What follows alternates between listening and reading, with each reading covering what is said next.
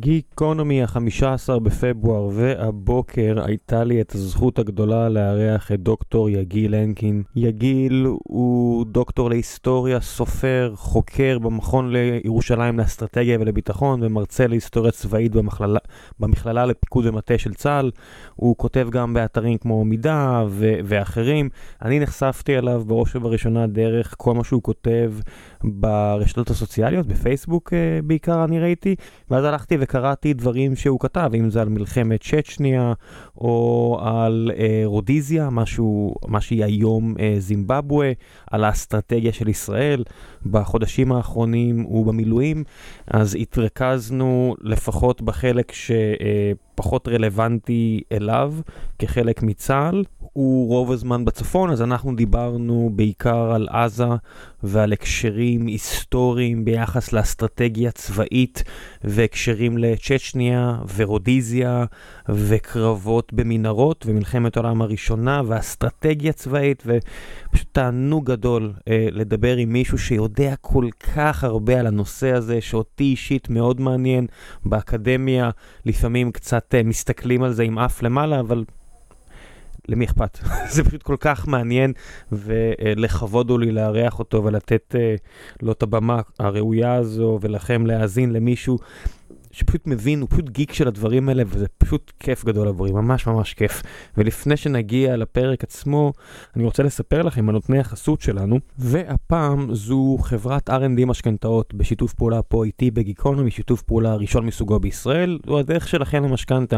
אם אתם צריכים עכשיו לקחת משכנתה, אם אתם רוצים לקחת עכשיו משכנתה או למשכן מחדש נכס שיש לכם, תעשו לי טובה, תשקלו ברצינות לדבר עם מומחים, כי בסביבת ריבית גבוהה כל כך, כל טעות שתעשו, כל הטבה שאתם לא תנצלו, תעלה לכם כל כך הרבה כסף. ויצא לי לדבר עם המון יועצי משכנתאות ברמה האישית, וכל כך מעט מהם הרשימו אותי. חלק מאלה שהרשימו אותי זה פשוט R&D משכנתאות, אז כמה שאני יכול להיות אובייקטיבי בחסות, שזה משהו סובייקטיבי, אז אני יכול להמליץ עליהם ברמה האישית.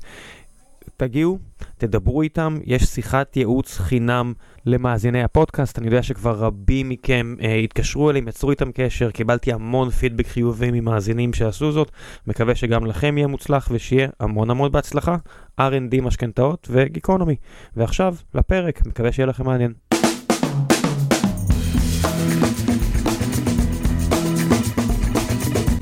גיקונומי 850 ואחר צהריים זה יש לי את הזכות הגדולה לארח את דוקטור יגיל הנקין, דוקטור להיסטוריון צבאי, אה, תציג את עצמך, עזוב. עמית במכון ירושלים לאסטרטגיה ולביטחון, ואיש מילואים במחלקת היסטוריה של צה"ל. ומישהו שכותב נורא מעניין ברשתות הסוציאליות ואני ממליץ לכתוב, כי בסופו, לקרוא, כי בסופו של דבר רוב האנשים לא נתקלים בך כנראה בעבודה המקצועית שלך.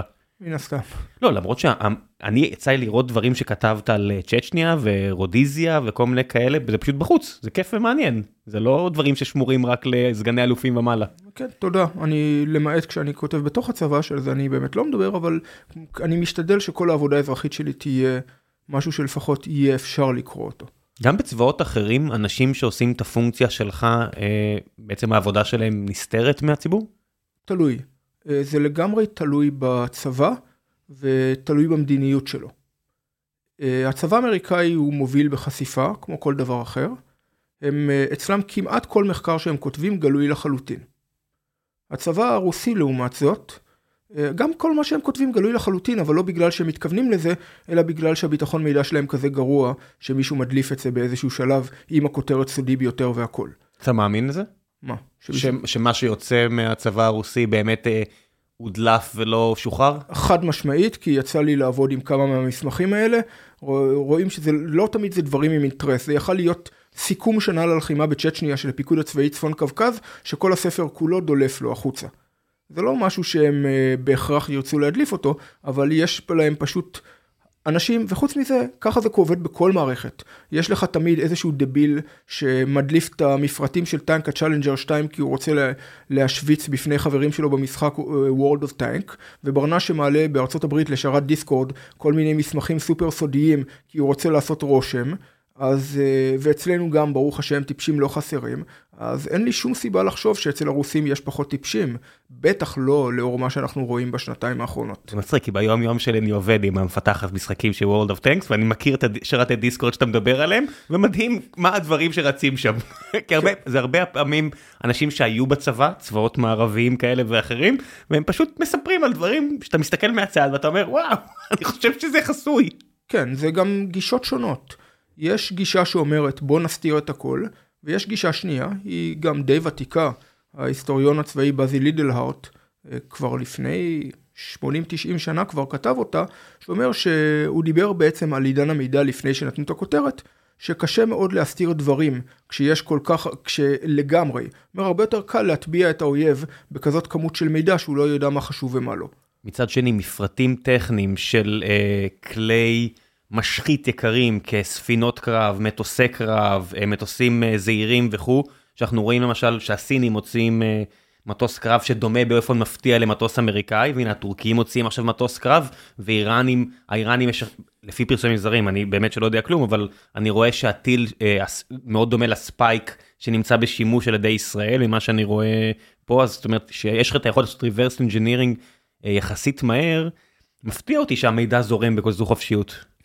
אה, קודם כל, אה, יש כמות משאבים מוגבלת שאפשר להקדיש לכל דבר. זה אומר שאם אתה מקדיש את רוב הזמן שלך למנוע דליפה של כל שטות, אז לפחות אם נאמין ללידל ארט, אז בסוף אתה תקבל משהו הרבה יותר גרוע, כי אתה חסמת את השטויות, אבל לא שמת לב לדבר הרציני ביותר, לפיל בחדר.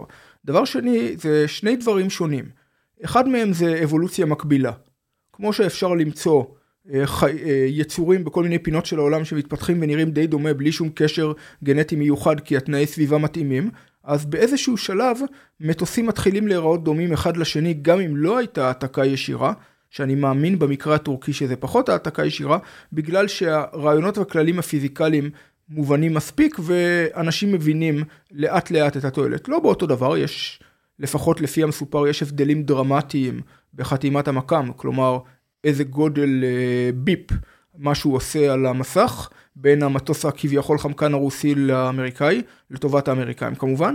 אה, אבל מהצד השני יש גם דברים כמו הסינים שדווח שהם גנבו אי אלו אה, המוני ג'יגה בייט של מידע שקשור לתכנון של ה-F-35 האמריקאי, המטוס החמקן, ידוע בארץ בתור אדיר, ובאורח פלא הופיע להם תוך זמן לא כל כך ארוך גרסה משופרת.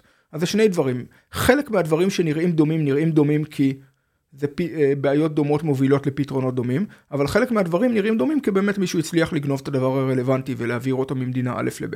המלחמות הנוכחיות, היית אומר שזה, המל... זאת אומרת, זה די ברור, המלחמות הכי טכנולוגיות, אבל עד כמה הטכנולוגיה משפיעה, הרי גם במאה שנה אחורה, כשהופיע טנק בפעם הראשונה, או מכונת ירייה פעם ראשונה במלחמת האזרחים האמריקאית, או כל מיני כאלו, הטכנולוגיה הכריעה, אפשר לומר, קרבות גדולים. אה, האם גם היום היית, היית אומר את זה? קודם כל, אני טיפה חולק. זאת אומרת, הטכנולוגיה מכריעה, אבל בדרך כלל לא בקו ישר. המקלעים, הנשק האוטומטי הופיע על הבמה, ולקח לו עשרות שנים עד שהוא הפך לגורם מכריע באמת במלחמה, כולל אה, שנניח במלחמת צרפת פרוסיה ב-1870, הנשק האוטומטי הצרפתי לא עזר להם שלא לנחול תבוסה מביסה, תבוסה מאוד מאוד מביכה מול אה, הפרוסים הגרמנים.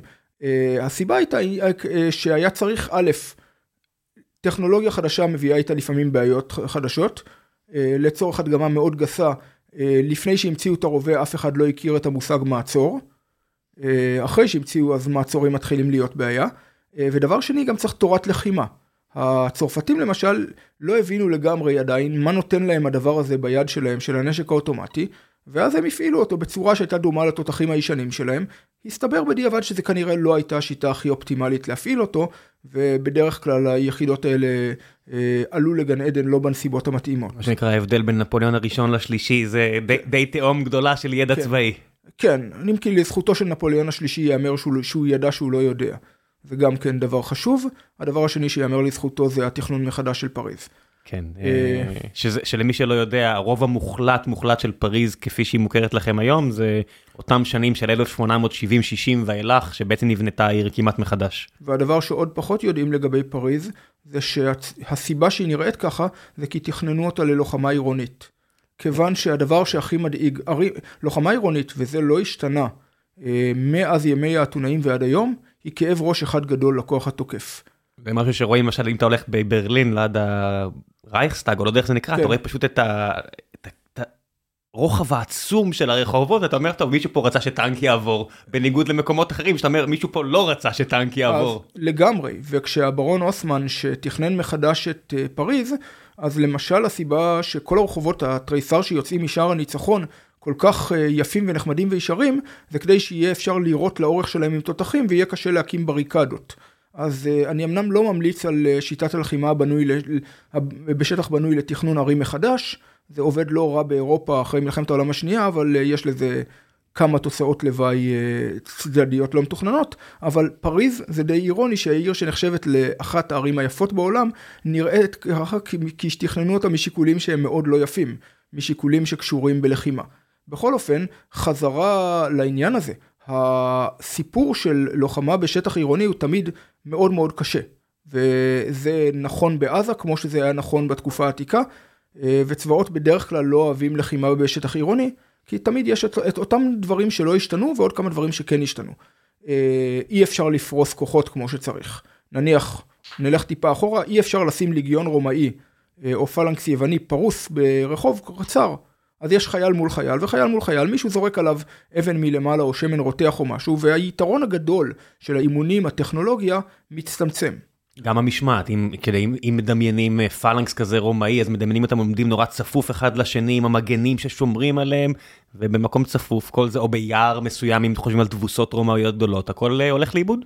כן, אז זה, המשמעת זה גם, אבל לא פחות ממשמעת, גם אם נקבל את הכוחות הכי ממושמעים, היתרון לכוח גדול וממושמע בשטח פתוח, שהוא יכול לנצל את כלי הנשק שלו, עתיקים כמו חדשים, גדול הרבה יותר מבשטח בנוי, ששם הוא רואה פחות, הוא יכול, הטווח הוא הרבה פחות, והיתרון היחסי לכוחות לא מיומנים גדל. ולכן זאת אחת הסיבות אה, שאנחנו רואים יותר ויותר נהירה לשטח הבנוי. זו המלחמה הראשונה בהיסטוריה, שאני לא אני, אני לא יכול לחשוב על דוגמאות שבהן הלחימה היא גם בזירה התת-קרקעית, הרי בווייטנאם האמריקאים נלחמו במשהו דומה, אבל כמי שהיה חודשיים בווייטנאם והלך למנהרות האלה, יש לי הרגשה שזה מאוד מאוד מאוד שונה מה, מהסיבוכיות של עזה. כן, אבל, ופה רגע אני אחזור, כמעט הספקתי לשכוח מהשאלה הראשונה שעסקה בטכנולוגיה, כן. אז הנקודה היא... רציתי דווקא להגיע לטכנולוגיה עכשיו דרך אוקיי. המנהרות, אבל כן. אני אחזיר לשם כן. כי זה רלוונטי לפה, שהאמונה שיבוא איזה קונץ פטנט טכנולוגי ויפתור את כל הבעיות, היא אמונה שמלווה אותנו בערך מאז תחילת המהפכה התעשייתית ועידן התבונה. אה, הרציונליזם, כל הדברים האלה משפיעים גם על הצורה שאנשים מסתכלים על מלחמה. אה, בקטע שכתב, אה, נדמה לי שזה היה שליפן, או מוטקל שליפן, אחד הרמטכ"לים הגרמנים. פון שליפן, כן. הגנרל הגרמני, לפני נאצים. אחד כן. מהגנרלים הגרמניים האגדתיים כותב קטע בשם נפוליאון המודרני, שהוא מתאר איך ייראה הפיקוד והשליטה של צבא. אז המפקד ישב בחדר, בטירה, עם מפות ענקיות על הקיר, הוא יקבל מידע בזמן אמת דרך הטלגרף והטלפון, וסיורים אוויריים וכל הדברים האלה, ובהתאם לזה תהיה לו תמונת מצב מלאה של מה שקורה בעולם. אוקיי, תחליף את מה שהוא מתאר במסכי פלזמה ואת הכדורי פורח תחליף במטוסים, אבל הרעיון הבסיסי שלו הוא אומר, תהיה לי טכנולוגיה טובה, אני אוכל לבטל את, לבטל את אה, אי הוודאות בשדה הקרב, ואני אנצח בזכות היתרון הטכנולוגי שלי.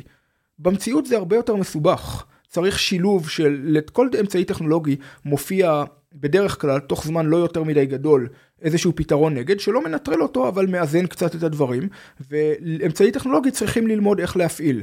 הטנק נכנס ל... אה, לראשונה לקרב בספטמבר 1916, הפעם הראשונה שהוא יפעל בצורה שנחשבת מוצלחת.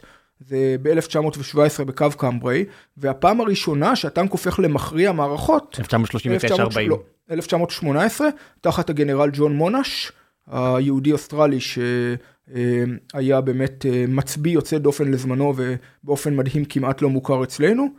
אה, זאת אומרת, כבר מלחמת העולם הראשונה הטנק השפיע מאוד? מאוד, ואז הטנק מגיע בעצם למין סוג של שיא ב-1939-1940, והולך קצת אחורה ב-1942-43, כי הנסיבות משתנות.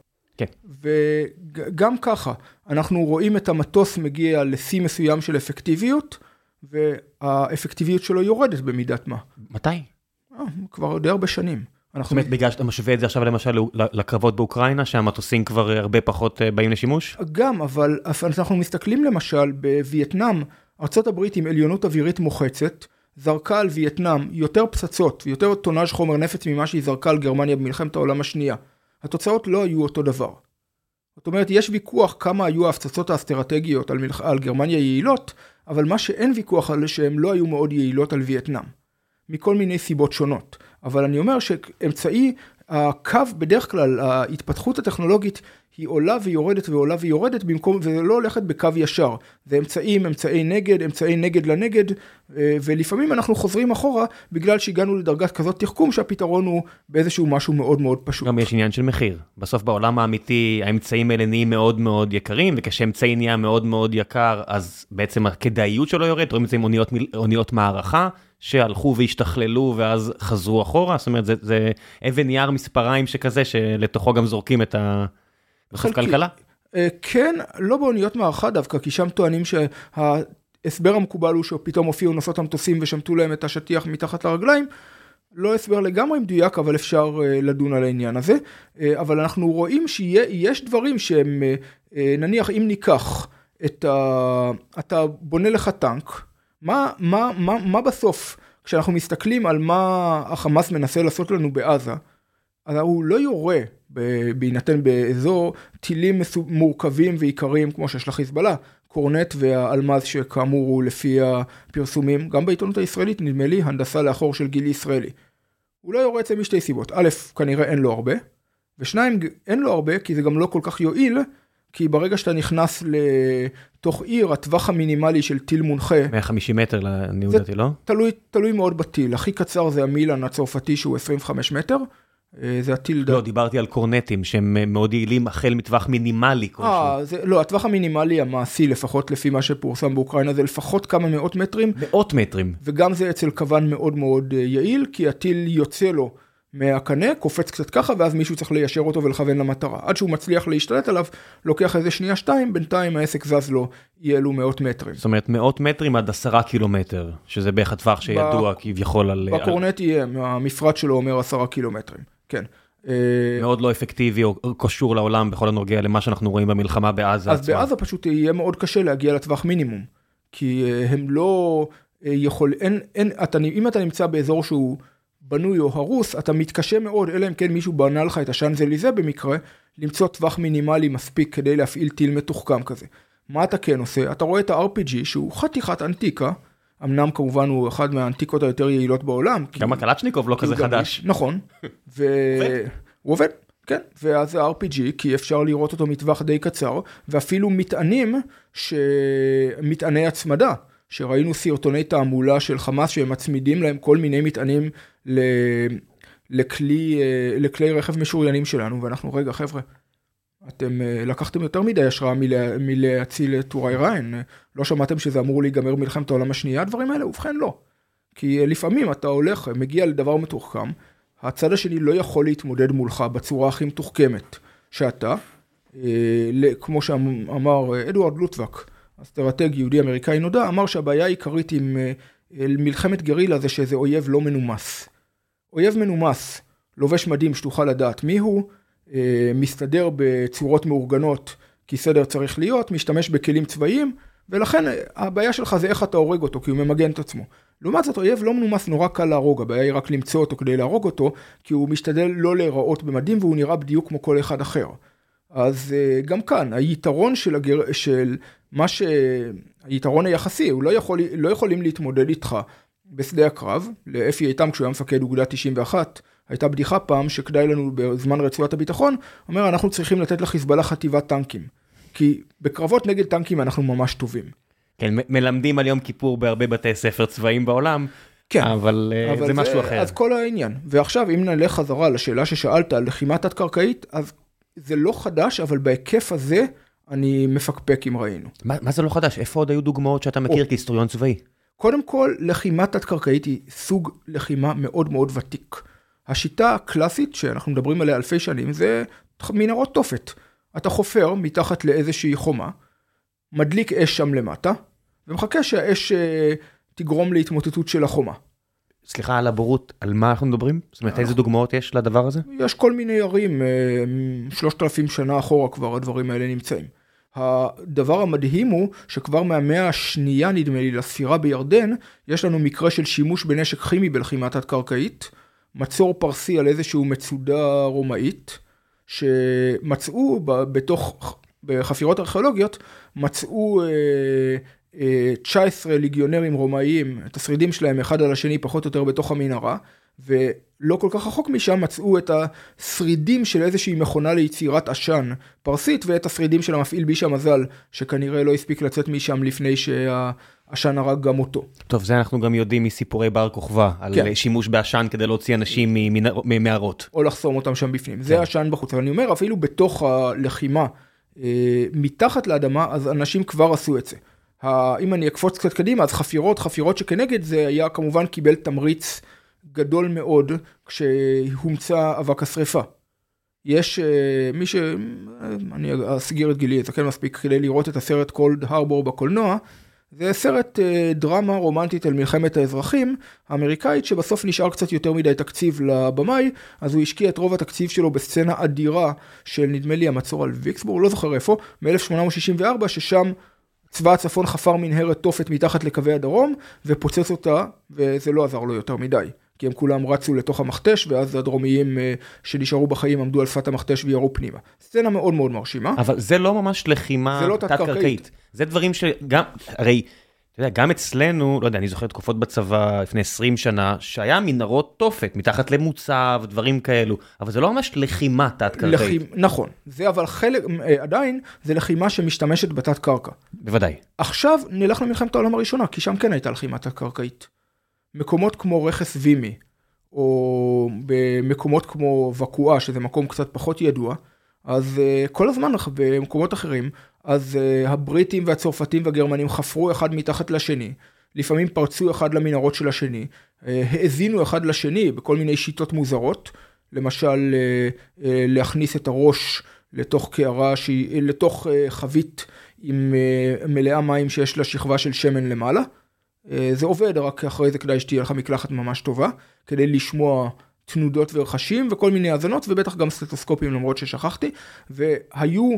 אם אלה חופרים מנהרות תופת, אז אלה מנסים לחפור, מנה, לחפור כדי לפגוש אותם בדרך, ואפילו מכניסים מטענים מהמנהרה שלך למנהרה של הצד השני, כדי שכשהצד השני יגיע, הוא יתפוצץ, ולפעמים גם יורים אחד בשני בתוך המנהרה. כן, מי שרוצה ביטוי דרמטי לדבר הזה מוזמן לראות את הסדרה די מוצלחת Peaky Blinders, שמתעסקת גם בנושא של אה, מה שנקרא shell shock, בעצם הפוסט טראומה כן. הראשונה, והדמות הראשית היא בעצם מהחופרים האלה, ה diggers כן. הבריטים. שפה היה יתרון גדול לבריטים, כי היה להם המון אנשים שחופרים מנהרות תח... קורים. קורים, והסתבר כן. גם שהטקטיק, שהטכניקה של הקורים שלהם הייתה הרבה יותר שקטה משל הגרמנים. הם גם חפרו אה, את הרכבת התחתית של אה, לונדון, עם כל... הם המציאו פחות או יותר את הטכנולוגיה הזו של החפירה, אני לא זוכר את השם של הבן אדם שעשה את זה, אבל כן, הוא... כן, אז היה להם כן. חופרים הרבה יותר מיומנים משל הגרמנים, ומה שהכי חשוב, יותר שקטים. ככה שהם בדרך כלל, אה, היה להם יתרון. ובבוקואה, על גבעה ליד ורדן, אז אה, זה הגיע עד לשלב שיש שם אה, לכל אחד מהצדדים בערך שלושה קווים של מנהרות אחד מעל השני, עד לעומק של 95 מטרים, ובסוף הגרמנים בכלל תכננו לפוצץ את כל המערכת הזאת עם כל הגבעה שעליה, רק שהם נאלצו לסגת לפני שהם סיימו את זה. אה, כביכול, אתה יודע, זה, זה אחד הנושאים נראה לי יותר אה, קונטרוברסליים, לא? אתה יודע, יש אנשים בגרמניה שמאשימים שלא אה, נתנו לצבא. לסיים את המערכה, אבל בפועל זה כמה... זה והיהודים, בסדר, אנחנו מניח... נצא מנקודת הנחה שהיהודים אשמים, נסגור את העניין הזה. אני אפילו לא מכניס את היהודים, פשוט אומר, זה, זה גבעה שמתו עליה כזו כמות בלתי אפשרית של בני אדם, והגנרלים שתמיד אמרו, רק תנו לי עוד יום אחד ואני אצליח לפצח את הסיפור זה... הזה. כן, זה תמיד, אבל צריך לומר שהגנרלים של מלחמת העולם הראשונה היו במצב שלא, ואני אחזור, אני מניח למלחמת הראשונה, העולם הראשונה עוד לא מעט, כי הם היו בנקודה הזאת שבה הטקטיקה והטכנולוגיה כבר לא התחברו כמו שצריך, והיה יתרון גדול למגן, אה, היתרון למגן היה בולט מאוד, והידע איך מתמודדים עם זה עוד לא היה קיים. ואם תשאל את הרמטכ"ל האוקראיני לשעבר, בדיוק החליפו אותו, ולרי ז'לוז'ני, שאני חושב שהוא אה, מפקד מאוד מרשים ואיש עם הרבה ראש על הכתפיים, אז הוא אמר שאנחנו נמצאים בערך באותו מקום. שהטכנולוגיה ההגנתית אה, התקדמה, תורת הלחימה עוד לא יודעת איך לנצל את כל הדברים ולפרוץ, וכתוצאה מזה אנחנו מגיעים למשל לאוקראינה למצב שהם מנהלים להם שם, אחרי כמה קרבות תמרון רציניים, אנחנו מנהלים שם לחימת חפירות ארוכה, נוסח מלחמת העולם הראשונה, בהנחה שמלחמת העולם הראשונה היו גם רחפנים וכל מיני דברים מהסגנון הזה. עם מספרים דומים, אנשים משום מה חיים תחת הרושם שהמספרים הם אה, פחותים, אבל המספר, המספרים שם זהים לקרבות הגדולים בהיסטוריה פחות או יותר, לא, לקרב ספציפי, לא כן, למערכות שלמות. לא באותה דחיפות, בקרב אסום הבריטים איבדו בשעה הראשונה בערך, 40, בוודאי ביום הראשון, נכון? 20 אה, אלף הרוגים ועוד 40-50 אלף פצועים, זה יש מחלוקת כמה בדיוק, פצועים הרבה יותר קשה לספור מהרוגים. אבל אה, זה, זה היה נדיר שזה קרה בבת אחת במכה. מי שרוצה, פה ההמלצה התרבותית היא ה-Black Adder, העונה האחרונה שמתרחשת ב-Battle of the Sun, והסצנה. האחרונה זה בדיוק היציאה מהשוחות וריצה מטופשת אחת לתוך השני ועשרות אלפי מתים. כן, ובסופו של דבר, וזה לא היה גנרלים טיפשים במיוחד, זה היה גנרלים שנמצאו... קטונתי מלקרוא למישהו כזה טיפש, אתה יודע, היום... אף אחד מאיתנו כנראה. כן, אבל זה נהיה מאוד מקובל לדבר על הגנרלים של מלחמת העולם הראשונה, Lions led by donkeys, אה, שזה אגב, כמעט אף אחד לא השתמש בביטוי הזה בזמן אמת, בעיקר משנות ה-60 ואילך. אבל uh, uh, בסופו של דבר הם היו במצב שיש להם בעיה רצינית מאוד. והשאלה הגדולה היא, איפה אנחנו נהיה במצב הזה היום. ג'ון ספנסר, בחור, ציטטו אותו הרבה אה, בעיתונות הישראלית ובצדק, שהוא, אה, אני מכיר אותו כמה שנים, הוא יושב אה, על הקתדרה למחקר של לוחמה עירונית בווסט פוינט, אז הוא ציין את העובדה שההתקדמות הישראלית בעזה היא מאוד מרשימה, בהינתן העובדה שהאתגר הוא אתגר כזה שמאוד קשה. כי לחימה תת-קרקעית בדרך כלל לוקחת הרבה זמן, מלווה בכמויות ענק של קורבנות, במטעני תופת מפה ועד להודעה חדשה. לא נעים לומר, אבל כשנהרגו לנו 21 אנשים בפיצוץ שם, אז uh, השאלה לא הייתה למה זה קרה, אלא למה זה לא קרה קודם. כי uh, הדברים האלה קורים. באורטונה באיטליה למשל, 1943, קרב על עיירה באמת חסרת חשיבות. מתנהל בת, uh, גם כן בתוך מנהרות ומחילות ותת קרקע בתוך הבתים ומתחת לבתים. ובאיזשהו שלב הגרמנים uh, uh, מפוצצים בית שיש בו איזה 20-30 קנדים, והקנדים מחזירים להם ומפוצצים מפקדה שיש בה 50 uh, uh, גרמנים. זה כל הזמן קורה. כן, אז כל הזמן קורה, העניין של בעצם אבדות... אה, כן, שטח עירוני הוא גיהינום להילחם בו. זה לא שמלחמה היא כיף גדול בדרך כלל, אבל שטח עירוני הוא תמיד נחשב לאחד הסוגים הכי מסובכים של לחימה. שוב, הזכרנו חלק, העובדה שהוא תלת-ממדי, העובדה שלא רואים כמעט כלום. בזמנו האמריקאים לפני אי אלו שנים עשו מחקר והגיעו למסקנה ש... 90% מההיתקלויות בשטח עירוני היו בטווח פחות מ-35 מטרים. אתה מדבר בתקופת פלוג'ה וכאלה? לא, לפני פלוג'ה הם כבר עשו את המחקר הזה, זה לא השתנה הרבה מאז. הם הגיעו למסקנה ש-90% מההיתקלויות במאה ה-20 בשטח עירוני היו בטווח פחות מ-35 מטרים, ואם אנחנו מעלים את הטווח ל-50 מטרים, אז 95% מההיתקלויות אה, היו בטווח כזה. זה טווח כמעט אפסי. היתרון בהפעלת אה, טנקים מצטמצם. כי טנק הרי, כל טנק הוא עיוור כשמתקרבים אליו, זה לא באופן מקר... כללי, היכולת לשמר חיי לוחמים ואדם בטווח כל כך קצר, היא קשה. יורדת מאוד. השחיקה היא גבוהה מאוד, האמריקאים גם כן, אחת מההמלצות שלהם הייתה שהעתודה צריכה להיות בערך 50 אחוז, כדי לאפשר לחימה רציפה. בדרך כלל לא עושים חצי מהכוח עתודה שנועד להפעלה בהמשך. יכול להסביר מה זה אומר? עתודה זה כוח שלא מפעילים אותו כרגע, אלא שומרים אותו כדי שכשיש התפתחויות במלחמה, יפעילו אותו. רענון של הכוח הלוחם? זאת אומרת, החלפה של הכוח הלוחם? זה אחד מהתפקידים שיכולים להיות. אבל נניח, אם יש מקום שבו נפרצת החזית כשאתה בהגנה, או מקום שאתה מצליח בו כשאתה בהתקפה, אז לשם תרצה לשלוח את העתודה. ומקובל שההחלטה על הפעלת העתודה היא כנראה ההחלטה הכי חשובה שמפקד מקבל, כי ברגע שהוא משחרר את העתודה לדרכה, כמעט כבר אין לו השפעה על הקרב. שזה משהו שהוא מאוד רלוונטי כמעט לנושאים היום, ששמענו שראש הממשלה ורמטכ"ל בעצם מדברים על עתודות ביחס לעזה, שחרור מילואים, שמירה של כוחות וכו' וכו'. כן, אני חושב שזה לא בדיוק ההגדרה הצבאית הטכנית של עתודה, אבל הרעיון הבסיסי אותו רעיון. אז בכל אופן, בשטח עירוני, אז גם כן מקובל שצריך הרבה יותר עתודות. גם uh, כי אנשים נשחקים יותר, גם ההתמודדות עם אויב שכל שנייה יכול לקפוץ, עם זה שכל דבר יכול להיות ממולכד, וכל דבר באמת ממולכד. בהיסטוריה הקרובה, uh, לא בדקתי את כל המלכודים בעזה, אבל אני מניח שהיו גם צעצועים ודברים כאלה, למה? כי כל מקום אחר מלכדו אותם, אז למה שבעזה לא? צריך להגיד את האמת, שאם בלבנון, אתה יודע, אתה, אתה הולך ארדובה הלאה, אני לא מצפה לראות צעצוע. זאת אומרת, אני כן. אראה צעצוע על הרצפה, כן. אני בתפקיד שלי הייתי עם אה, כלב מחפש חומרי נפץ, אני מודה שזה הדבר הראשון שהייתי שולח את הכלב לסרוק, כי זה לא אמור להיות שם. כן. בעזה, הכל. הכל אמור להיות. הכל אמור להיות שם, אין שם שום דבר שבולט לי בעין. כן, יש, ויש הריסות, והריסות זה גם מחסה מצוין אה, לצלפים ולכל מיני דברים אחרים. תחשוב למשל, אה, נניח צלף, יש לו איזה מנהרה, אז הוא שם ג'ק של אוטו, אה, מעלה שם עליו קרש עם ערימת הריסות, הוא בתוך המנהרה רוצה לירות, מעלה את הג'ק, יורה, מוריד אותו חזרה, נעלם, מה אתה רואה? אתה רואה עוד ערימת הריסות. גם זה, זה שיטות ששימשו בצ'צ'ניה למשל. אני לא ממציא פה שום דבר ואני גם לא מספר לחמאס שום דבר שהם לא יודעים.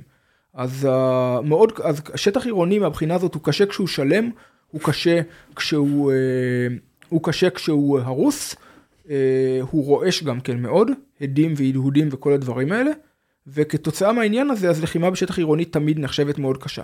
תוסיף עכשיו תת קרקע ותקבל כאב ראש ממש ממש גדול. יש למידה אה, בין הצבאות מהבחינה הזו? זאת אומרת, לא, אני, אני הולך על מה שדובר החמאס אמר, דובר החמאס אמר שיש להם מפעל לקלצ'ניקובים, ואני ראיתי בסרטונים שהם שחררו גם דרגנובים, ערובי צלפים הרוסים וכל מיני כאלה, זאת אתה מזהה גם למידה ממלחמות אחרות? א', בוודאי שיש למידה.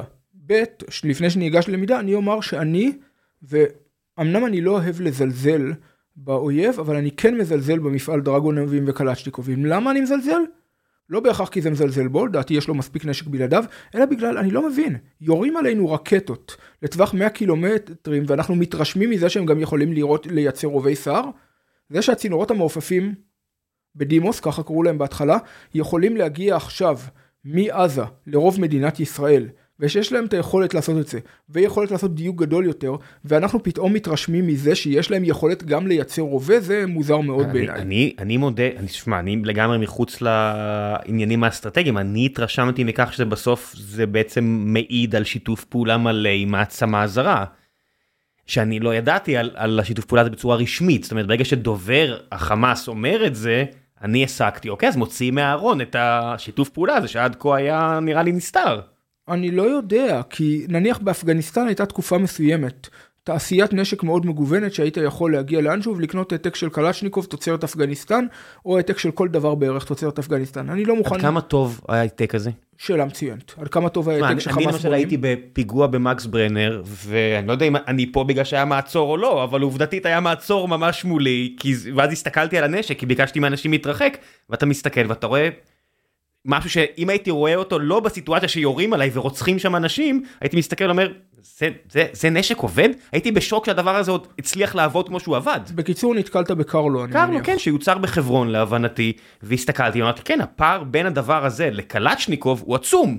אבל גם קלצ'ניקוב הוא נשק מאוד פשוט. הוא מאוד פשוט לייצור. זה היתרון הגדול אמין, שלו. הוא יתרון גדול, הוא מאוד אמין. ראיתי לאחרונה סרטון של אה, מישהו מאוקראינה יורה בקלצ'ניקוב שחטף כמה כדורים. זאת אומרת, יש בו חורים מצד אחד לצד שני, והוא מכניס את המחסנית ויורה.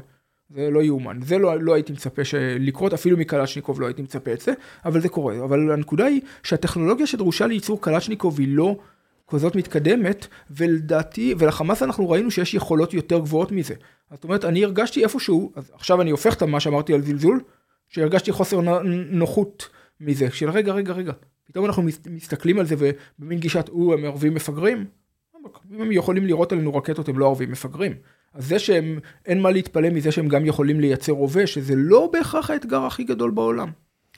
בסוף אני, אני לא יודע מה כן, הרי השימוש במזל"טים הוא ברובו DJI, אני מניח שאני לא מחדש לאף אחד, DJI חברה סינית שמוכרת את הרוב המוחלט של המזל"טים בעולם. אני לא צריך לייצר מזל"ט, אני רק צריך לדעת ללמוד להשתמש פה כראוי.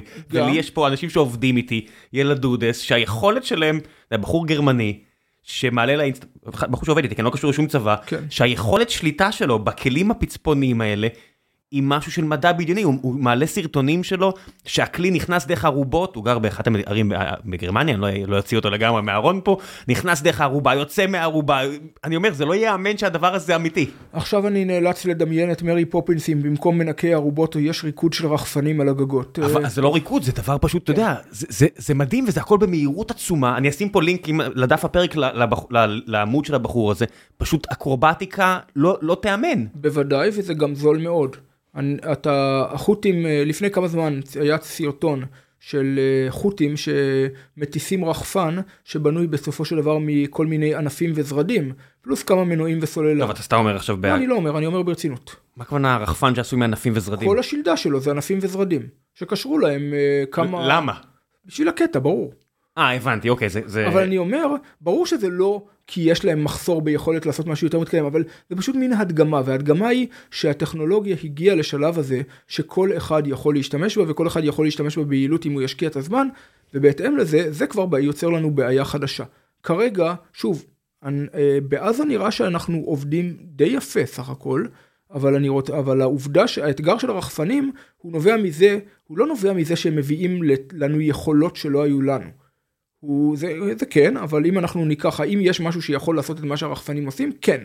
הוא עולה פי אלף בדרך כלל והוא לא זמין רוב הזמן, אבל הוא קיים. אה, מטוסים להלן.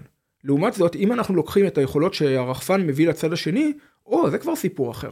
כי מה היה לצד השני לפני שהרחפנים? לא היה. בצלחת. כן, לא היה. היתרון היחסי שהם מקבלים הוא הרבה יותר גדול מאיתנו. זה לא שאנחנו לא מקבלים יתרון. הראו סרטונים של רחפנים בתוך מנהרות, נהדר. אנחנו אני בטוח שבתור איש רוקט שעבר אתה מעדיף לסכן רחפן ולא לסכן כלב. ש... אה, שלא לדבר על, אתה יודע, לוחם. שלא לדבר על לסכן לוחם. כן. נהדר, אנחנו מקבלים מזה יתרונות, אבל אני אומר, הנקודה, זה לא נקודה הכי אינטואיטיבית, אבל לנו כביכול היה דרך לטפל בזה קודם. כי היינו יכולים לסכן כלב או היינו יכולים לסכן לוחם, לא טוב, אבל אפשר. ואם אנחנו רוצים להביא תצפית לנקודה, אז יכלנו להביא מטוס. אה, שוב, יקר, מסובך, כל, אבל היכולת קיימת. לעומת זאת, אם הם היו רוצים להביא תצפית לאותה נקודה קודם, לא הייתה להם את היכולת הזאת בכלל. אז כשאתה עולה מ-85 ל-95, שזה המצב שלנו, הרווח היחסי שלך קטן יותר מאשר כשאתה עולה מ-0 ל-10, שזה המצב שלהם. אז כתוצאה מזה, מבחינתם זה Game Changer מאוד גדול, וגם מבחינתנו, לא בגלל שזה הופך אותם ליותר מתקדמים מאיתנו או ליותר מתקדמים מחיל האוויר, אם כי בדברים מסוימים אולי כן, אבל זה בגלל שזה נותן להם תחום חדש שקודם בכלל לא היה קיים. יש לי הרגשה שזה לא רק להם, זה, זה ממש הרגשה שכמו שבגרניקה שפיקאסו צייר והגרמנים שם היו מעורבים שהשתמשו בתור, בספרדים בתור אה, זירת אה, התגוששות עתידית, הכנה. זה מרגיש לי כאילו המלחמה פה ובאוקראינה הולכת לסובב את התעשיות הצבאיות אה, ב-90 מעלות. Um, כן, זה, אבל גם כאן המגמה היא לא כיוון אחד בלבד. אנחנו ראינו למשל שכל צבא שבנה להיות צבא קטן ומתוחכם עושה עכשיו פניית רוורס הכי מהירה שהוא יכול לטובת אם אפשר יותר חימושים וגם יותר חימושים טיפשים. פצצות, מרגמות, פצצות, מרגמות, פגזים, אה, כי הסתבר למשל שלכל העולם אין מספיק תחמושת. בשביל קצב הצריכה של מלחמה מודרנית היום. זה התגלה באוקראינה עוד לפני ישראל. זה התגלה באוקראינה והסתבר גם אצלנו והסתבר שכולם חשבו שעם מספיק מודיעין ומספיק אוויר שזה עוד גם כן אה, אמונה עזה כבר הרבה מאוד שנים אתה תפתור את העניין ושוב אני לא רוצה פחות מודיעין או פחות אוויר אני רוצה יותר מכל אחד מהם אבל עדיין זה לא יפתור לנו את כל הבעיות שיש. שזה די מדהים כי האיום שאנחנו שומעים על החזית הצפונית כבר 15 שנה היא כמות אפילו לא איכות זאת אומרת שמדברים על החיזבאללה, אפילו היום שהם מתפארים ב... אני לא יודע אפילו אלך לשמות שלהם, הבורק, בורק, לא יודע איך זה... בורקן. בורקן. זה, זה נראה כמו פצצה די טיפשה, פשוט נורא נורא גדולה. שהיא נורית, נורית אפילו לטווח לא, לא מאוד גדול, ומה לעשות שהרקמות האנושיות לא השתנו מאוד, הן עדיין די, די פגיעות לחפצים מת, מתכתיים חמים ומהירים, ואנחנו נורא, נורא פוחדים, בצדק, לא יודע אם בצדק או לא בצדק, אני, אני מפחד מכמות עצומה של נשק טיפש, ומצד שני מתפארים בכמות קטנה יותר של נשק חכם. אז זה מגמה שהסתבר שנשק חכם הוא לא תחליף מלא לנשק טיפש. אתה צריך גם את זה וגם את זה, אבל אתה צריך, אם אפשר, גם הרבה נשק טיפש וזול. וזה דבר, ויותר מזה, אם דיברנו על, חיד, על החידושים, נניח כמו הרחפנים, אחד הדברים שהרחפנים עושים, הם מחכימים את הנשק הטיפש. כי פעם אם היית יורה פגז ארטילריה על מרחק 20 קילומטר, אז היית צריך מישהו שיעמוד על משקפת ויראה אותו, ואם במקרה יש לו איזה גבעה בדרך הוא לא רואה איפה, והיכולת לפגוע בפגז ראשון היא קטנה יחסית. אה, והיום אם יש לך נניח איזשהו רחפן תצפית בסביבה, אז אתה רואה בדיוק איפה זה נוחת, והפגז השני ינחת הרבה יותר מדויק בלי ששינית שום דבר במכניקה שלו. זאת אומרת היעילות המקסימלית של הרחפנים אני, קודם כל אני מאוד מתרשם מה-FPV, לא רוצה לראות אחד כזה. מה, אני, מה, מה זה FPV זה הרחפנים שתיארת, First Person View, אלה ששמים עליך משקפי מציאות רבודה, ואתה נוהג בהם, וראינו גם באוקראינה, שמכניסים אותם לתוך הפתח של בונקר, ונוסעים וטסים בחפירות, ואז מתפוצצים בסוף. זה הסרטונים, פשוט הוא... בדיוק אלה. כן, יגיד מדבר על הסרטונים שתיארתי בגרמניה, כן, כן עכשיו אני מבין uh, את הקשר. אז, uh, אז זה גם, זה מאוד מרשים, אבל הדבר העוד יותר משמעותי... מה עושים איתם? סלח לי על הבורות. הורגים אנשים. מתאבדים? זה רחפנים מתאבדים? אתה מכווין אותם לתוך כן. קהל של בני אדם? לפעמים אפילו בן אדם בודד. זה אה, מפחיד. זה דברים שקרו? סך השאלה המורבידית? זה מפחיד מאוד לראות סרטונים של רחפנים כאלה, לפעמים גם חלקם איטיים יחסית שהם רודפים אחרי איזה חייל רוסי אומלל. ראיתי, מסביב כן. למשאית. הדברים האלה קרו והם יקרו ויקרו עוד. אני, ואנחנו נצטרך למצוא פתרונות גם לדברים האלה, למש... החל מדברים כמו אקדח רשת נניח, שראיתי שיורים אותו לכיוון הכללי כדי לתפוס, ואולי אפילו כדורי נחשים שפעם היו פופולריים בארצנו, שעושים פיזור גדול של רסס אה, לטווח קצר, אולי הם יחזרו להיות אה, אה, פופולריים בתור כדור ראשון במחסנית.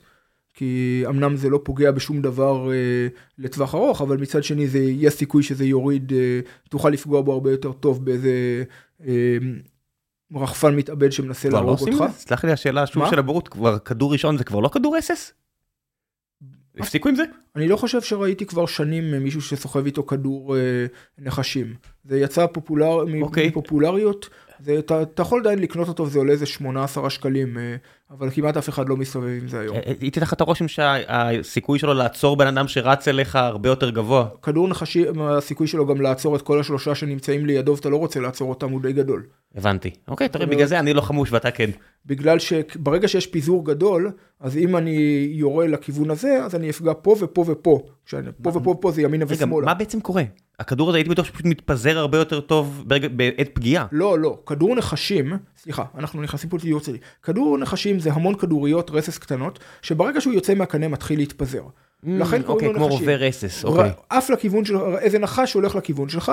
אגב, אין שום צורך, בדרך כלל נחשים לא הולכים לתקוף אותך, אז כדור, הרעיון שלו היה מיותר מלכתחילה בארצנו לפחות. זה אמור לעצור רחפן? רחפן הוא דבר קטן, אם הוא חוטף כמה כדוריות, יש סיכוי סביר שהוא פשוט יאבד מסלול או ייפול או משהו יישבר לו. לא יודע, שווה לבדוק. טוב, שמע, גם יש פה, אבל אחד מהדברים שגם מלחמות נהיות, הן נהיות גם מלחמות תעמולה. זאת אומרת, היכולת גם להפיק את הסרטונים האלה. זאת אומרת, פעם החיזבאללה היה שולח אדם עם מצלמה ביחס עם הכוח הלוחם, נראה שעכשיו אפילו הם לא, לא חייבים את זה לעשות. אני לא, לא מתעסק הרבה עם חיזבאללה כאן, גם בגלל ששוב הייתי מילואים כן. רוב הזמן בגזרה הצפונית, אז אני מעדיף לא לדבר על שום דבר שם, אבל כן יכולים לומר שאצל החמאס ראינו את זה המון בסרטוני תעמולה שלהם. וגם אצל החיזבאללה, אם נתייחס רק לסרטוני תעמולה שלהם, אז אנחנו כן, אנחנו רואים שהם, שהמצלמה היא כלי נשק מבחינתם, אה, ושהם משדרים לנו אה, מראש של, אה, משתדלים גם להקליט מה כשהם יורים טיל. נניח היה איזה סרטון שמתעד איזה פגיעה עילית במרכבה לא מזמן עם האלמאס הנכבד, אז גם כן הם שידרו את זה, כי התעמולה, תעמולה תמיד הייתה, אבל היכולת להפיץ אותה מהר זה מה שהשתנה. זאת אומרת, תמיד הייתה תעמולה, ואחת מהדוגמאות הקלאסיות של האמנות אה, ההיסטורית, אה, אה, הטפט של ביה, שטיח ביה, שנמצא ב, בעיר בשמנל, והוא בעצם, אם מסתכלים עליו זה מין קומיקס, באורך 90 מטר, נדמה לי, שמתאר את הכיבוש הנורמני באנגליה. בהינתן שלא הרבה מדי אנשים קראו, אז יש לנו סדרה של ציורים שמסבירה. זה סוג של תעמולה. כמובן אבל שהבעיה עם הסוג של התעמולה הזאת, זה שהאנשים שיכלו לראות אותה זה רק האנשים שיכלו להגיע ליד השטיח. היום אתה יכול לשדר לכל העולם ואחוזות תוך חצי שנייה, ויותר מזה, אה, פעם היית צריך להתאמץ כדי להפיץ את התעמולה, כי היו לך את, האמצע, את הערוצי טלוויזיה שלך. היום אנשים שאוהבים אותך או ששונאים אותך יפיצו את התעמולה באותה מידה. אנחנו ראינו את זה גם, שוב, זה גם לא חדש אצלנו. ואם אנחנו מסתכלים על דאעש, דאעש הפכו את הרצח לאמנות מהבחינה הזאת, שמבחינתם, במובן הזה, שהם היו מחפשים איך לביים את הרציחות ואיך לרצוח אנשים בצורה יותר ויותר מזוויעה. למה? כי זה תעמולה. אבל תעמולה למי? אחד, שני מקומות. אחד, זה נועד להפחיד את האויבים שלהם, וזה בהחלט מפחיד, אבל הדבר השני זה גיוס. יש כנראה די הרבה אנשים בעולם. של... הרבה דפקטים מאירופה טסו בגלל הסרטונים האלה להילחם בסוריה. יפה, יפה, המון אנשים, כנראה הסיפור של רצח אנשים במיטות משונות, זה היה אמצעי גיוס מאוד uh, אפקטיבי לסוגים מסוימים של אה, אנשים. אני רואה את זה בעזה עכשיו, אני רואה את, את הניאו-נאצים בטוויטר, או את הנאצים, לא יודע כבר איך לקרוא להם, מפרסמים uh, קטעי התרברבות של החמאס, שיכול להיות שנייה אחרי הסרטון, הבן אדם כבר... Uh, לא איתנו מסיבות טובות, אבל באותה שנייה שבה הנה הוא משגר טיל עם אדידס ו- ומעיל לעבר טנק, תראו איזה מגניב, גם אני רוצה, ואתה אומר, אז, מה קורה פה? אז זה הנקודה, שאנשים מפיצים. ולכן, אגב, אם אני אלך צדדי, אחד מהדברים שתמיד הצחיקו אותי, זה ה... שבוויכוח פוליטי, כשיש אוסף צייצנים שמדברים בערך אותו דבר, אז כולם אז פתאום מיד קופץ כל צד במפה הפוליטית ואומר, אה זה מתואם, זה מאמץ, זה לא מתואם, זה פשוט ברגע שיש מסר אחד, מספיק ששני אנשים יפיצו אותו, אז בפעם הבאה ארבעה אנשים יפיצו אותו, שישה, שמונה, שישה עשר וכן הלאה, וכל העסק יתחיל, ואז... כן, ויראליות נכונה בחיידקים ובבני אדם, כן? בדיוק, אז גם כאן, האמצעי תעמולה הולכים וגדלים, אה, עכשיו אבל השאלה שאני באמת לא יודע לענות עליהם זה האם האפקטיביות שלהם. היי hey, חבר'ה, ניקח uh, הפסקה קטנה כדי uh, לספר לכם על נותני חסות נוספים שלנו והפעם זו חברת קמבלי. חברת קמבלי רוצה לסייע לכם לשפר את האנגלית המדוברת שלכם, את הדקדוק, את הצורה שבה אתם מתבטאים בעל פה בשפה הזו, את הביטחון העצמי שלכם. אה, בסך הכל זה, זה כלי כל כך חשוב לדעת לשלוט באנגלית ולדעת להתבטא עם ביטחון עצמי רב ככל האפשר, ועל הדרך גם לא לעשות טעויות מביכות. אז כדי לעשות את זה, קמבלי יחברו אתכם, אתכם. עם אה, האנשים שלהם שמדברים אנגלית כשפת אם ועברו את קורס ההכשרה שלהם והם ידברו איתכם אם זה במסגרת של אחד על אחד או קבוצות. יש קורסים מיוחדים לילדים, יש קורסים מיוחדים למבוגרים, ואם תיכנסו ותעשו מנוי שנתי ותשתמשו בקוד הקופון גיקונומי 41, יש הנחה מאוד מאוד משמעותית ואז המחיר יורד רק ל-30 שקלים בחודש, שזה כאמור הנחה מאוד משמעותית. יופי של דבר, לא מתאים אה, לכולם, אבל למי שזה כן מתאים זה פשוט כלי פצצה, אז אני אשאיר לכם את קוד הקופון גיקונומי 41 ולינק מיוחד אם אתם רוצים להשתמש בו, ושיהיה המון בהצלחה. אפקטיביות מאיזו בחינה? אם אתה, אתה יודע, בסופו של דבר כשאתה נסמך על מעצמות זרות לחימוש ולתמיכה בינלאומית, תעמולה זה נשק מאוד משמעותי. נכון, ועדיין, אני אה, ארשה לי לעצמי להיות טיפה כופר, כי כולם מניחים שלסרטון יש חשיבות עליונה. ואנחנו ראינו את זה גם אצלנו, כשלקחנו את הביטוי שהמציאו האמריקאים על הרבט האסטרטגי והפכנו לו את המשמעות לגמרי, הם התכוונו שמפקד לא יכול לשלוט בכל הלחימה מהסוג שלנו, בכל המש"קים שלו, ולכן יש חשיבות גדולה לזה שיכשירו אותם להיות עצמאים, כי כל ההחלטה שלהם יכולה להיות משמעות אסטרטגית.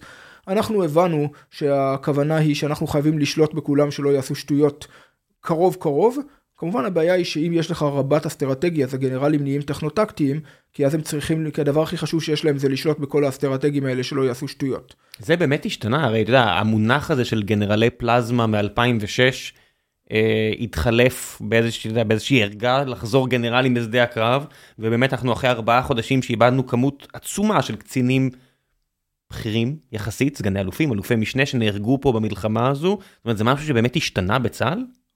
קודם כל בוודאי, אבל גם כאן המגמות האלה הן לא מגמות חדשות. זאת אומרת, אצלנו יש תמיד את הנטייה לנתח משהו על פי הוא דביל. מה אם יש פגם, אם נפל פגם, זה בגלל שגנרל א' היה דביל, מדינאי ב' היה רשע אה, וכולי. מינוס להסתכל אומרת, על הסיטואציה שהייתה אז. הכל זה תכונות גרועות, לא מסתכלים על הסיבות לזה, אה, או לפחות לא מספיק. ובמקרה הזה, על המגמת... מסכי הבלזמה של לבנון השנייה, זה כי יש תמיד דילמה בין פיקוד לשליטה. גם נהרגו הרבה קצינים בכירים בלבנון, אתה יודע, לפני הנסיגה מלבנון נהרגו כן. קצינים מאוד מאוד בכירים. כן, אבל זה העניין פה, זה לא שהחיים של קצין בכיר שווים יותר דווקא, זה ההשפעה של המוות שלו שווה יותר. זאת אומרת, כשאתה מאבד לך קצין בכיר, אז ההשפעה על כל מערכת שהוא אמור לנהל היא די גדולה. ו... אבל במקרה הזה זה גם היה עניין של שליטה. הזכרתי קודם את נפוליאון המודרני. אז ניקח את זה מהקשנה, המפקד אומר, אני רוצה לנהל את הקרב טוב יותר, איפה אני אעשה את זה? מקדימה כשאני רואה את מלוא העיניים שלי והמשקפת, או מאחורה במפקדה כשיש לי את הקמן ליד אוזן ימין וקצין תקשוב ליד אוזן שמאל, ושלושה מנל"חים אה, מוחאים לי כפיים, ואני יודע, מנל"חים זה מנהלי לחימה, תודה. ואני יודע. איך ל, אה, לסדר את כל הדברים, וכל המידע זורם, אני אקבל החלטות הרבה יותר טובות. אז אוקיי, הבעיה היא אבל שאם אתה עושה את זה ככה, אתה אולי שולט יותר טוב, אתה לא מפקד. וחיילים צריכים שמישהו גם יפקד עליהם, פלוס העובדה ש... ואני בתור תיאורטיקן מובהק יכול לומר את זה, שכשאתה יושב ורואה דברים מאחורה, זה לא תמיד מאיך שאתה עושה כשיורים עליך. אה, ברגע שיורים עליך, וגם זה קרה לי פעם, אה, התפיסת מציאות משתנה קלות. זו הסיבה שהרמטכ"ל וראש השב"כ דורכים בח'אן יונס, אתה חושב? אה, בעיניי בוודאי. זה הסיבה שהם רוצים להרגיש ולראות את השטח. אז נכון, יש, בתיאוריה אפשר לדעת הכל, אבל יש בכל זאת יש את התחושה של דרך הרגליים וההבנה של מה שקורה, ואגב, יש גם עניין של לשדר לצד השני מסר. אנחנו עד היום עושים הרבה טררם מהעובדה שהיטלר נתן לא להתקרב לחזית. אנחנו עושים אה, פחות טררם מהעובדה שגם רוזוולט לא התקרב לחזית, אבל אה, להבדיל. למה צ'רצ'יל כן? גם לא. צ'רצ'יל, אבל ההבדל היה שצ'רצ'יל היו חייבים... הצטלם עם הטומי גן על לא, ה... ההבדל היה שצ'רצ'יל היו חייבים לבלום. כן. הוא, צ'רצ'יל... זה הסיפור, שהוא ביקש להיות uh, בהרבה מתקפות גדולות, הוא ביקש להיות לא ב... זה לא ביקש, הוא התכוון להיות, הוא לא היה מבקש, אבל uh, למשל בפלישה לנורמנדי הוא התכוון להיות גם כן בספינת פיקוד. בדיוק ו... קראתי את הביוגרפיה כן. שלו לפני שנה, וזה היה... הביוגרף אה, היה לטובתו, שהוא באמת התכוון לכך, אבל הוא השאיר לעצמו, ואחרי זה קראתי גם את הביוגרפיה שבוריס ג'ונסון כתב כן. תחת ההשראה של הביוגרף ההוא, שהוא אהוב כן. עליי, והם שניהם השאירו לעצמם את המרווח שצ'רצ'יל היה כזה, הבן אדם קיבל פרס נובל, בכל זאת, כי הוא כן. כתב כל כך הרבה על היסטוריה, כן. הוא ידע ש... אני חושב שהוא ידע, לפי מה שאני מבין, שהוא ידע שיאסרו עליו, והוא רצה להיות זה שמבקש. יכול להיות, בסוף אבל היה צריך את המלך ג'ורג' החמישי, כשיאמר לו, לו לא. אם אתה רוצה ללכת, אני בא איתך, כן. ואז הוא מוותר. אבל צריך לזכור גם שצ'רצ'יל היה בן אדם אמיץ בצורה יוצאת דופן. בצורה קריקטורית כמעט. המון אה, אה, ניסיון קרבי רב, ושאנשים שוכחים. ברח מהשבי. ברח מהשבי, מלחמת הבורים. כן. אה, המכתב שהוא השאיר אחריו זה קלאסיקה, אבל גם ממה ששוכחים, הוא היה הרי שר הימייה, שזה פחות או יותר התפקיד הכי חשוב באימפריה ימית כמו בריטניה. אז כן, היום לא מאוד אימפריה ולא מאוד ימית, אה, אבל אה, כשהוא, אחרי שהדיחו אותו, אחרי הביזיון בגליפולי, הבן אדם היה כמה זמן מפקד גדוד בחזית המערבית. וסיים להיות השר מספר אחד, הודח, הלך להיות מפקד גדוד. זה לא קורה הרבה בדרך, בדברים כאלה. זאת אומרת, הוא היה איש אמיץ ביותר. אבל הנקודה היא של, ה, אה, אם אתה נמצא בחזית, אתה רואה משהו מסוים. אתה מבין משהו שאתה אה, אה, לא יכול להבין אחרת בדרך כלל, ואתה גם משדר לחיילים מסר. נדמה לי שהגנרל הבריטי ג'ון מאסטרס, סליחה, זה לא היה הוא, זה ביל סלים. ויליאם סלים נחשב לאחד, לא לאחד, לגנרל הבריטי הטוב ביותר במלחמת העולם השנייה כנראה, בחזית בורמה, אז uh, מייחסים לו את האמירה, כשהוא התקרב קצת יותר מדי לקווי החזית מפעם לפעם, שאין דבר שמעודד את המורל לחיילים יותר מגנרל מת. אז... Uh, החיילים הוא... של הצד השני. לא, החיילים שלו. אוקיי. okay. אז חוץ מקצת הומור עצמי, הכוונה שלו הייתה שאם uh, המפקדים, אם החיילים רואים שהמפקדים נמצאים מקדימה, אז המפקדים יודעים מה עובר עליהם. הם לא מכירים כמו מלחמת העולם השנייה, הראשונה, שיש סיפור שם על קצין מטה צרפתי, שמגיע לביקור בקו החפירות אי שם ב-1916 ומתחיל לבכות.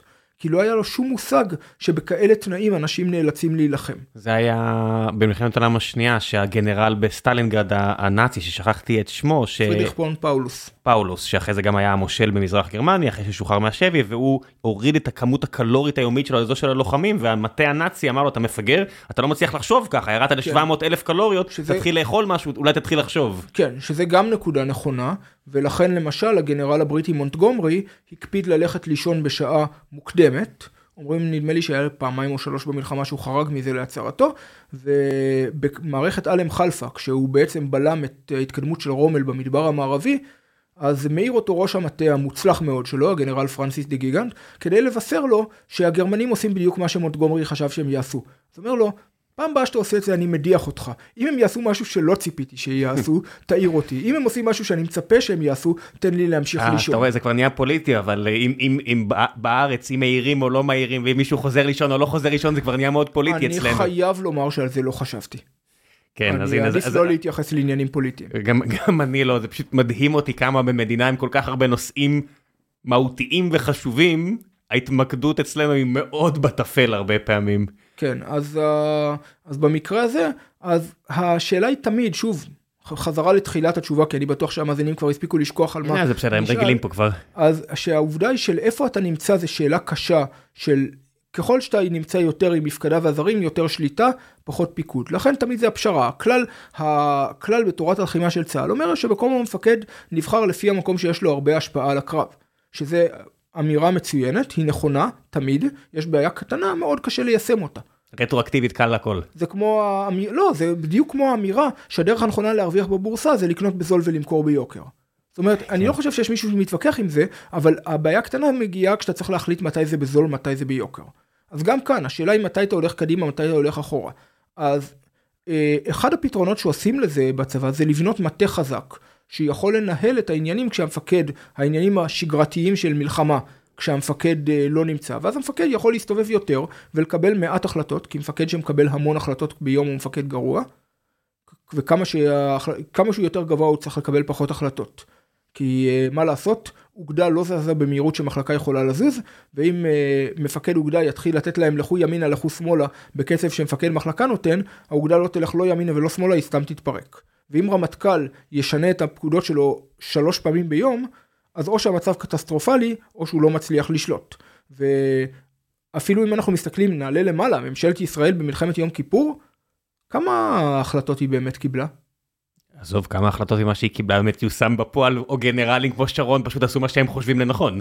בסדר, אבל עדיין, אפשר לומר שהם קיבלו פחות או יותר, אני חושב שאפשר לומר שהם קיבלו פחות או יותר אה, אה, שלוש החלטות במלחמת יום לצלוח כיפור. לא לצלוח ו...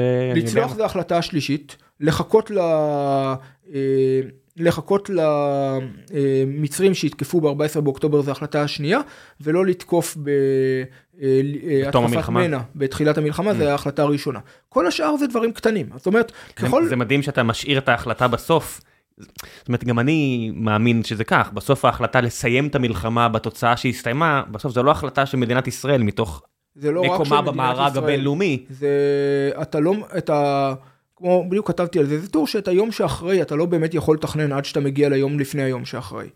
כי uh, כל התוכניות תלויות במה יהיה המצב בשטח כשאתה מסיים.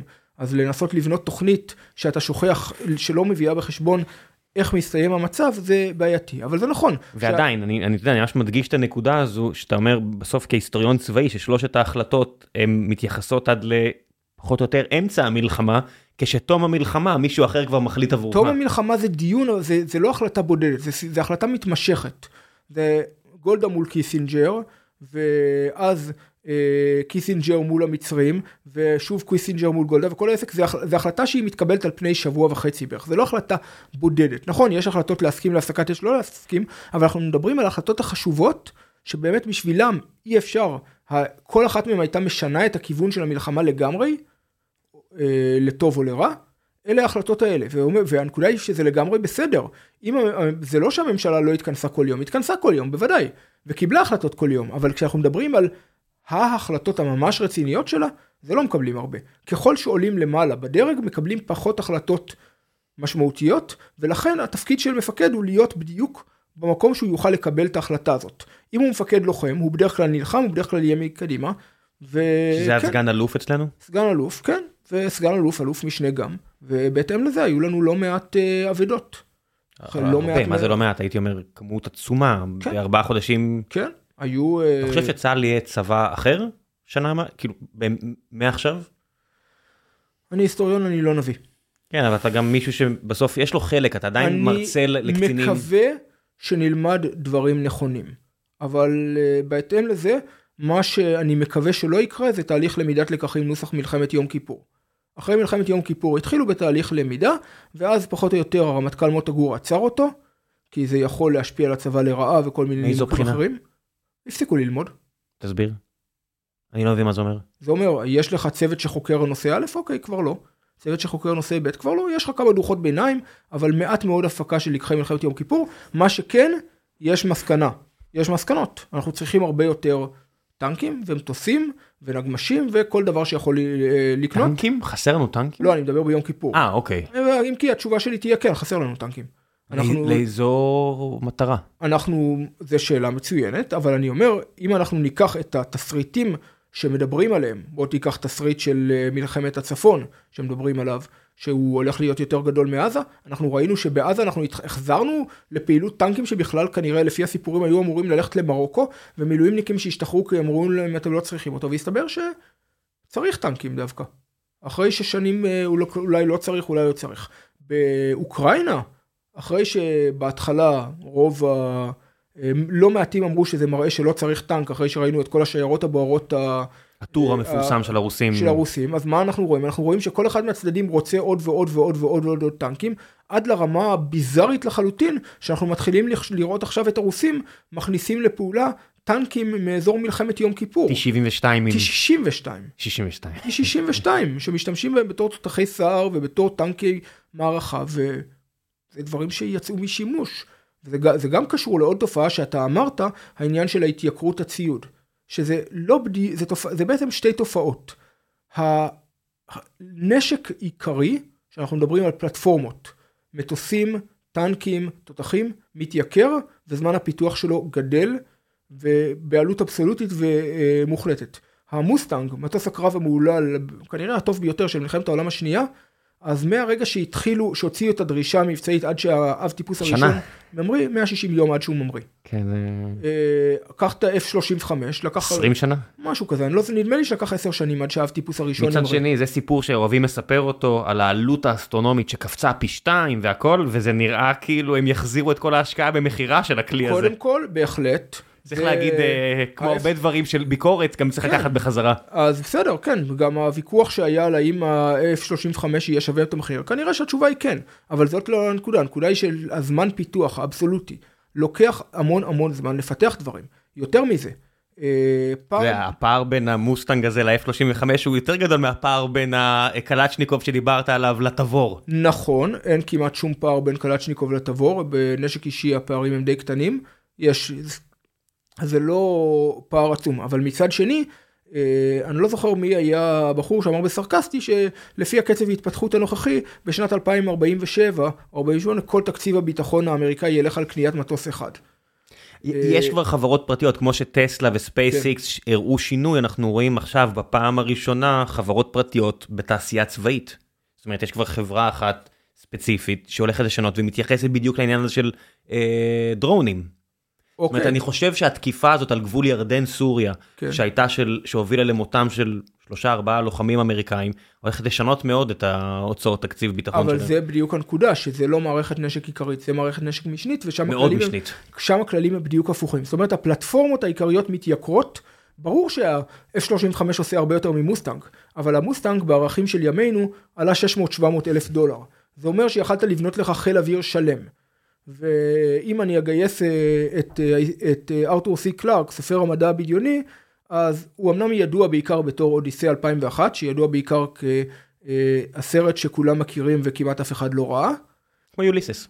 כן, אם מישהו עשה סרט מיוליסס, לא, אני אומר, גם, כן. גם כמה אנשים כן. קראו את יוליסס ביחס לכמה ספריות יש בין בספר. אני מודה שקראתי אותו, אבל uh, אני לא בטוח שהייתי צריך לעשות לעצמי את זה. אה, תש... uh, כל מקום שיש 90 עמודים בלי סימני פיסוק זה טעות גדולה לקרוא. כן. בכל מקרה, אבל uh, uh, בלארטור סי קלארק יש uh, סיפור נהדר בשם עליונות, שבסיפור הזה הוא מספר על כוכב שמפסיד לכוכב אחר כי הוא מתקדם יותר טכנולוגית. אז הכוכב ההוא מפתח את המערכת נשק הכי מתקדמת תמיד. אז בז... הוא פיתח לעצמו ספינה מדהימה, יכולה להשמיד חצי מיליון ספינות אויב. בזמן שהוא פיתח את זה, האויב זרק עליו מיליון ספינות מפגרות לחלוטין וגמר אותו.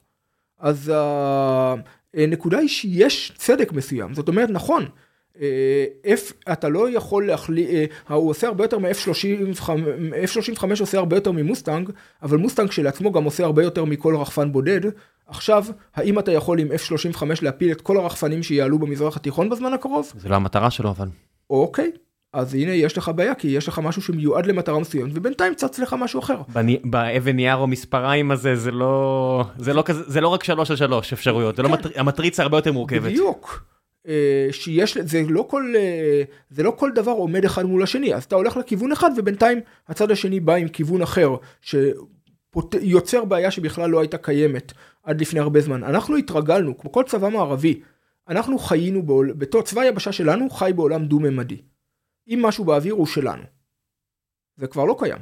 לא, זה בטוח לא קיים. וזה הנקודה, זה לא רק אנחנו, זה גם כל העולם המערבי. והדוגמה הכי בולטת לזה, זה העובדה שלטוב או לרע, התפיסה שראתה בנ"מ את המרכז של ההגנה האווירית, זה תפיסה סובייטית. התפיסה שראתה במטוסים את ההגנה האווירית זה תפיסה מערבית. למה? גם בגלל שהמערב לא כל כך היה מוצלח בחלק מכלי הנ"מ שלו.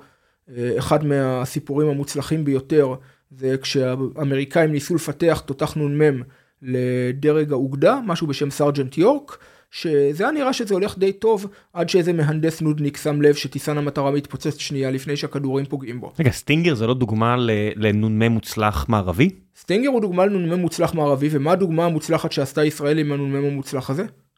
הוציא אותו משירות. טוב, קטונתי, אני קצת, אה, כן. עכשיו, למה? כי לא צריך אותו. למה לא צריך אותו? כי אין לנו איום, כי חיל האוויר יהיה שם. ובכן, אני חושב שעכשיו, ואולי היינו שמחים לקבל כמה סטינגרים, בהנחה שהכוון שלהם יודעת לתפוס איזה רחפן, אני לא בטוח אגב, תלוי במערכת ההנחיה, אבל משהו מקביל. באוקראינה באמת הם יורים כל מיני uh, טילים קטנים ותותחי נ"מ כל מיני דברים מפגרים לחלוטין כדי להוריד רחפנים. ראיתי, ג'יפים עם מקלעים שמביאים מקלר כזה של 0.5 כן. יורה על, כן. על האוויר. ואפילו ראיתי אלתור של שישה קלצ'ניקובים מחוברים אחד לשני. וואו. טוב. אבל זה הנקודה שהדברים האלה, אמרנו שהפלטפורמות העיקריות, לא רק שהן אה, נהיות יקרות יותר, לוקח הרבה יותר זמן לפתח אותן. אה, יש לך רכב במקרה? לי כן. בן כמה הוא? מ-2017. אתה רואה, זה... עכשיו, אם היית טנקיסט, יש סיכויים סבירים שהיית נוהג ברכב שהוא מ-1987 או 97. אם אתה טייס, יכול להיות שאתה נוהג ברכב F-15 מ-1977. אם אתה טייס מפציץ אמריקאי, יש סיכויים שאתה טס היום על B-52 שהשלדה שלו היא משנות ה-50. והוא לא מתוכנן לצאת, הוא מתוכנן להגיע ל-100 שנים, זה דבר שכמעט בלתי אפשרי להאמין. מטוס הפצצה שמתוכנן, כמובן שיפורי מערכות עצומים, אבל השלדה שלו מתוכננת להיות בת 100 שנים כשהוא לא יוצא משירות. אני, אני הייתי במסוקים בצה"ל שהסתכלתי ואמרתי זה מפחיד אותי הסיפור הזה כל מיני יסעורים כן, למיניהם ש...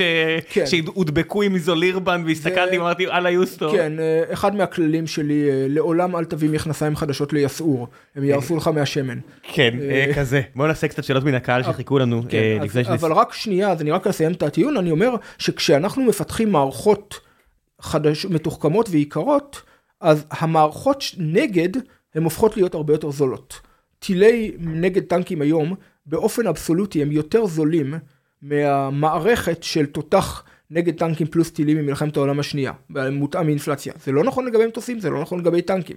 הרחפנים, אז את דיברת על F-35 מוסטנג, ובכן, הרחפן לצורך העניין הוא מיני מוסטנג שהוא חיל אוויר לעניים, שהוא לא יביא את היכולות של מוסטנג, מצד שני הוא יביא יכולות שלא היו קודם. אז עכשיו אחת מהבעיות שכולם מתמודדים זה הניסיון להגיע למצב שבו בתור חברה טכנולוגית, ואנחנו, די ברור לי שאנחנו לא רוצים לחזור ולהיות חברה חקלאית לצורך העניין, אז אנחנו בתור חברה טכנולוגית מצד אחד אנחנו רוצים לשמור על היתרון הטכנולוגי כי אם נצטרך אותו זה יהיה מאוד חשוב.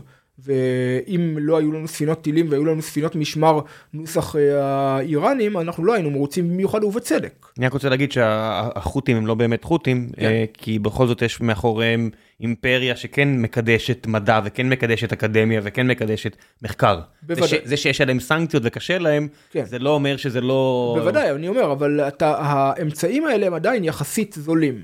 הטיסן המתאבד הזה, 50 אלף דולר, בסדר, זה מחיר זול ביחס למה שהוא משיג. מה גם ו... שצריך להגיד שעכשיו שראיתי את המחקר הזה של האוקר... שהאוקראינים פרסמו, שהחומרים שמרכיבים את הטיסן האיראני, יש שם מנוע מצ'כוסלובקיה, יש שם צ'יפים אמריקאים, אז זה לא, אנשים אומרים הנה יצור עצמי, יצור 아, אה, עצמי, לא. אבל גניבה... הסנקציות לא עובדות כל כך טוב כמו שהם חושבים. זה טוב, לא יודע מי, מי באמת חשב שהן עובדות טוב, אבל זה עניין אחר. אני, אני מודה ששוב, אה, אני בבורותי הייתי משוכנע שהאיראנים פשוט עושים הכל בעצמם עד שקראתי את זה. עד 아.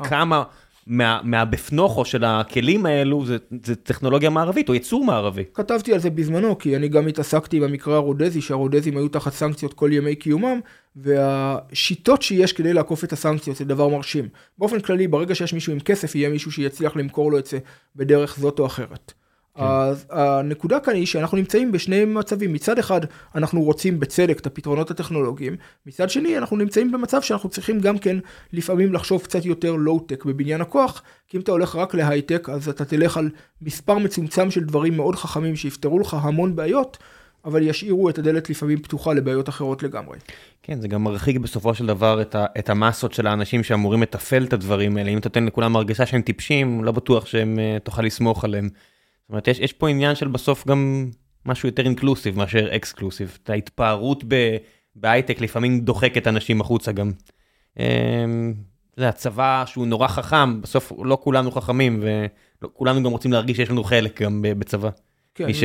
מצד שני כדאי לא לומר לחיילים שלך אתם חיילים כי אתם מפגרים זה גם לא מביא את התוצאות לא, הכי טובות. לא, אני לא חושב, אני חושב שאתם חיילים בסוף התפקיד שלכם לא פחות חשוב, זה, מה, מהבחינה הזו, כשצבא מתפאר בעיקר בהייטק, הוא בסוף, שהוא, זה מה שאני אומר, שאתה מזלזל בחיילים שלך, אתה דוחק אותם החוצה.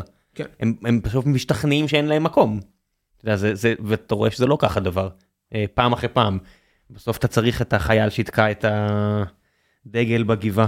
אה, בוא נעשה קצת שאלות שחיכו לך. שלומי לייס שואל, האם יש עוד דוגמה בהיסטוריה למדינה שהתקשורת שלה משמשת כלי שרת בידי אויביה כמו התקשורת אצלנו? אני חושב שיש פה כמה הנחות יסוד פוליטיות שאני מעדיף לא להתעסק איתן. והתשובה שלי כן. בסוף אה, תמיד היה, תמיד יהיה, אבל זה אני אומר, זה לא אתה. אה, הרבה אנשים פה מאוד מפרגנים לך, קצת שאלות, מה דעתך על הביקורת של יצחק בריק על צה"ל? אני חושב שחלק מהביקורת הייתה נכונה בוודאי. וחלק אחר פחות. עכשיו אבל צריך לנמק, כי אחרת אני לא אמרתי כלום. אה, כשהוא דיבר על העניין של ניוון צבא יבשה, אני חושב שהוא צודק. אנחנו ראינו את זה גם כן, רואים ציוד, אה, העניין של השדרוג המהיר ויחסית זול, כי המחיר של כל שדרוג צבא היבשה בציוד חדיש הוא דבר מסוים. ראינו, משבר השרדים שהוא דיבר עליו זה דבר שפורסם כבר. הקושי להחתים אנשים לשירות קבע והמריבות על זה היה נכון.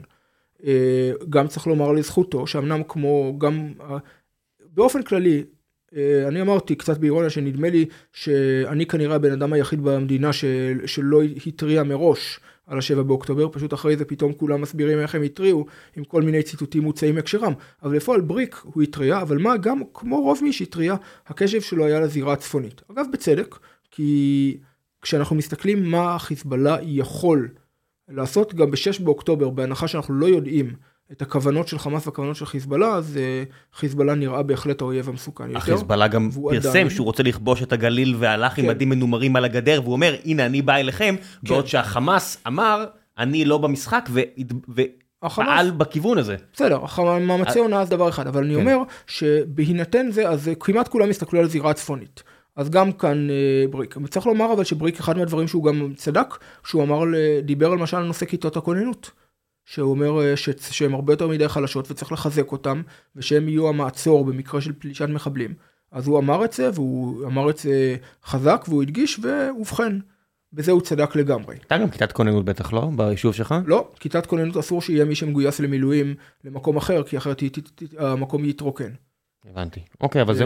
אני עולה צפונה ברגע שיש משהו, אז אה, עשיתי ב-7 באוקטובר בצהריים כבר הייתי בצפון, אז אני בהחלט לא בכיתת כוננות. אה, אבל אה, אה, הדבר שכן הייתי אומר, אבל שפה אני חושב שהוא טעה, זה שהוא, ואני חושב שהוא, נדמה לי ששמעתי אותו גם אומר בזה, שהוא חשב שיכולת הלחימה של צה"ל היבשתי נחותה יותר ממה שהיא. אני חושב שראינו ברצועת עזה, שוב, אם אנשים יכולים לומר יש לנו יתרון טכנולוגי, נכון, אבל אני דיברתי על זה שזה לא תמיד לגמרי רלוונטי, והאמת שגם כן בהינתן העובדה, חייל על הקרקע, היתרון הטכנולוגי הוא יחסית מוגבל. אנחנו ראינו איך אנשים נלחמים, אנחנו ראינו את האומץ אה, היוצא דופן, אנחנו ראינו מעשים מדהימים גם ב-7 באוקטובר, גם אחר כך. אני אמרתי שאני צופה עלייה במחירי הבדיל אחרי המלחמה, כי פשוט לא יהיה מספיק מקום לכל המדליות שצריך לתת. אז פה אני חושב ש... אה, עניין שהוא טעה כשהוא דיבר על הרמה, והוא חשב שגם הרמת המפקדים בדרגים הנמוכים היא נמוכה מדי. אתה יודע, כשיש הרבה מדליות, אה, זה בדרך כלל גם אומר שהיה הרבה וואל, על הקטע- פשלות לפני. על הקטע שהיה פשלות, אני לא חושב שיש מישהו זה אני שמתווכח. אומר, זה- זה ו- וכעומק הפשלה כמספר הבדילים שצריך אה, כן. ל- ל- להוציא. אני מה, אני- אני אני בעיקר, שם אה, חברים, איבדתי תלמידים, והמעשים שהם, אה, ואנשים שם בהחלט, אה, אנשים, מעשי גבורה יוצאי דופן, יכולת הבנה יוצאי דופן. זה שאנשים הצליחו להבין ב-7 באוקטובר בבוקר למשל, שמה קורה ושהם צריכים לרוץ ולבוא מהבתים לשם, זה מדהים אותי. אני הגעתי לפיקוד צפון, ורק אחרי שהגעתי לפיקוד צפון הבנתי מה קורה. זאת אומרת, חש... הבנתי שיש חדירות, הבנתי שיש בלאגן. נסעתי בדרך לפיקוד צפון, לפני צמתים ראשיים אני האטתי והרמתי משקפת כדי לבדוק שאין איזשהו מערב שם. שוב, אני היסטרי, זה בסדר. אבל... אה, אתה- אתה אומר היסטריה, אבל אני חושב שסיפרתי לך סיפור לפני כן. הפרק על כמה אני כשלתי בלהבין דבר כזה בסיטואציה דומה, אבל כן, בדיעבד מי שלא עשה את זה שילם כן, בחייו בהרבה מקרים. הנקודה היא אבל שאני לא ידעתי כלום, זאת אומרת לא הבנתי, בכלל לא הבנתי מה קורה בדרום עד אחרי שהגעתי צפונה. אז האנשים שהצליחו להבין את זה ולקפוץ מהבית שלהם ולהגיע ולהילחם זה מדהים. אני והיכולת אני מניח שאתה בצפון אה, ניסית להחזיק את כולם אה, על קוצים מה שנקרא, כי בטח חששת שזה מגיע עכשיו מהגבול גם שם. אני קודם כל לא היה צריך להחזיק אף אחד, שוב אני לא אדבר על מה שקרה בתוך הפיקוד, אני... אה, בגלל זה שאלתי רק עליך ברמה. אבל כן. אני כן יכול, אני כן יכול לומר שכשכל הצוותים שלי, אה, אני דאגתי שכל אחד מהצוותים שלי שמגיע לאיזה יחידה, אני מתדרך אותו אישית, כי אני לא רוצה שיהיה לי מישהו חלילה שאנן גם אם נראה שיש שקט. אז כן, היינו בהחלט על קוצים, אני חושב שבהחלט חששנו שמה שקרה בדרום יקרה גם בצפון. שוב, זה לא שאני קרבי גדול מדי, אבל מספיק היה מה לדאוג במקומות היה הרבה גם שנמצאים. שסיפרו על אה, רמת אה, לוחמה עילאית של האויב, והתרשמתי מאוד, ואז שראיתי את הסרטונים שהתחילו לצאת, אני מודה שהפער קצת בלבל אותי. זאת אומרת, ראיתי בסרטונים מה שחשבתי. זאת אומרת, מה שזכרתי, מה רמת שחשבתי, לחימה בינונית מאוד. מאוד, פשוט בכמויות, פשוט אה, כמויות מסיביות לעומת מעט מאוד לוחמי צה"ל או אזרחים בסיטואציות מסוימות. אנחנו נוטים לשתי מגמות שונות. התפארות מוחלטת וזלזול מוחלט. כן. וזה לא חדש, אני אה, אה, כמה, לפני כמה שנים, כשכתבתי לי ספר באנגלית על מלחמת סיני, אז הגעתי לאיזה דיון שסיכומים, ואז אה, אה, חיים בר לב, עליו השלום, באמת איש רב זכויות יותר ממני, אבל במניין הזה בכל זאת מותר לבקר אותו, כתב, אומר משהו בסגנון של, הוא מדבר על החייל המצרי, אומר, אני מכיר את הרבושים האלה עוד מ-48, בציטוט הזה.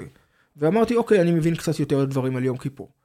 אה, גם עכשיו- 73 ביחס ל-67, לא צריך כן, ללכת אז- ל-48. אבל הנקודה היא שגם ב-73 רמת הלחימה של החייל המצרי או הסורי הייתה בינונית. התכנון היה יוצא מן הכלל.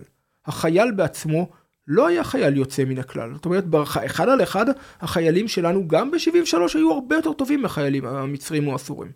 הבעיה הייתה שהתכנון היה ברמה גבוהה מאוד. אני חושב שזה גם מה שקרה כאן. כשאנחנו מסתכלים על התוכנית של חמאס, התוכנית של חמאס הייתה תוכנית טובה מאוד, כמה שלא נעים לי לומר את זה על תוכנית לביצוע פשיעות ורציחות וטבח ואונס וכל הדברים האלה, אבל בתור תוכנית היא הייתה מאוד מרשימה ובוצעה היטב. הרמה. וההצלחה של, הצלחה של תוכנית לא נובעת תמיד מזה שהיא, שהיא התוכנית הכי טובה האפשרית בכל יקום ידוע, היא מזה שהיא מתאימה את היעדים למה שאפשר לעשות. זאת אומרת, אני יכול לתכנן תוכנית מעולה שדורשת כרגע מחטיבת הצנחנים לכבוש את uh, טהרן. באמת היא תהיה תוכנית מעולה, חוץ מזה שאי אפשר לעשות אותה, היא תהיה מעולה. הרוסים ניסו לכבוש את קייב עם, עם הכוחות המיוחדים שלהם שנגמרו באותו יום. יפה, אז היה להם גם כן תוכנית מצוינת שרק יש בעיה שהיא התנגשה במציאות. אז הנקודה שלהם הייתה לא שהם הכינו תוכנית מצוינת לביצוע בידי חיילים ישראלים. הם הכינו תוכנית מצוינת לביצוע בידי חולרות חמאסניקים. כלומר, החבר'ה שהם הבינו מה הרמה שלהם, ולכן אלה המשימות שלכם, זה מה שאתם עושים, המשימה בנויה בהתאם לכוחות שיש להם. אז ה... כן, התוכנית שלהם באמת יוצאת מן הכלל. האם רמת הלחימה שלהם הייתה יוצאת מן הכלל? לא ראיתי, אני לא, שוב, אני רגע, לא רוצה... גם לזלזל אני. מסייג רק ביחס לדברים שראיתי, אני באמת, אני אומר, אני לא מבין כלום, רק ביחס לוידאוים שראיתי אני מרשה לעצמי להתבטא, אני לא אני מרשה יכול לעצמי... לומר שאני אה, משתדל לעקוב ככל יכולתי אחרי מה שחמאס משדר, כי הוא משדר די הרבה מידע. כן, גם אני, בטלגרמים האלה. מידע, מידע גלוי הוא מידע מאוד, מידע מודיעיני מאוד חזק לפעמים. כמובן, כל, כמו כל מידע הוא נתון להטייה, אבל אה, אה, אסור לזלזל במידע גלוי, בטח לא בדברים האלה שאנחנו לומדים מהם הרבה, ואפשר לראות שבממוצע הרמה של הלוחמים שלהם היא בינונית, אבל זו לא הנקודה. אם הרמה של הלוח...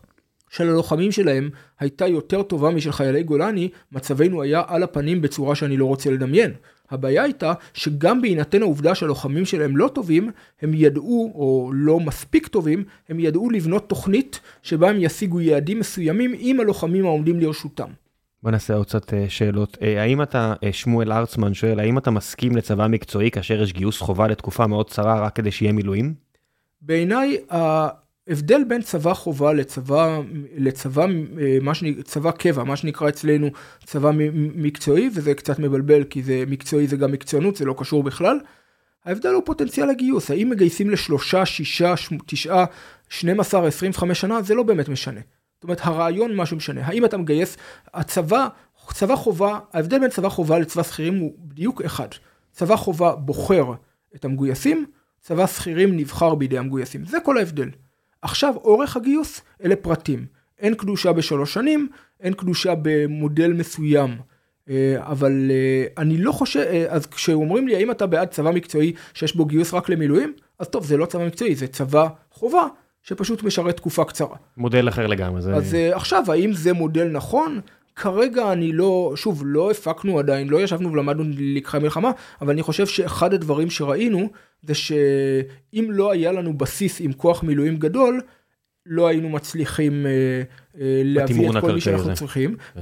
וגם כן, אם היינו עם כוח קטן הרבה יותר בהגנה, ב, ב, אם, אם עם הכוח שלנו היה לנו לא מספיק אנשים לכל המשימות של צה"ל, אז ההנחה שעם צבא יותר קטן יהיה לנו מספיק אנשים לכל המשימות, אני לא יודע.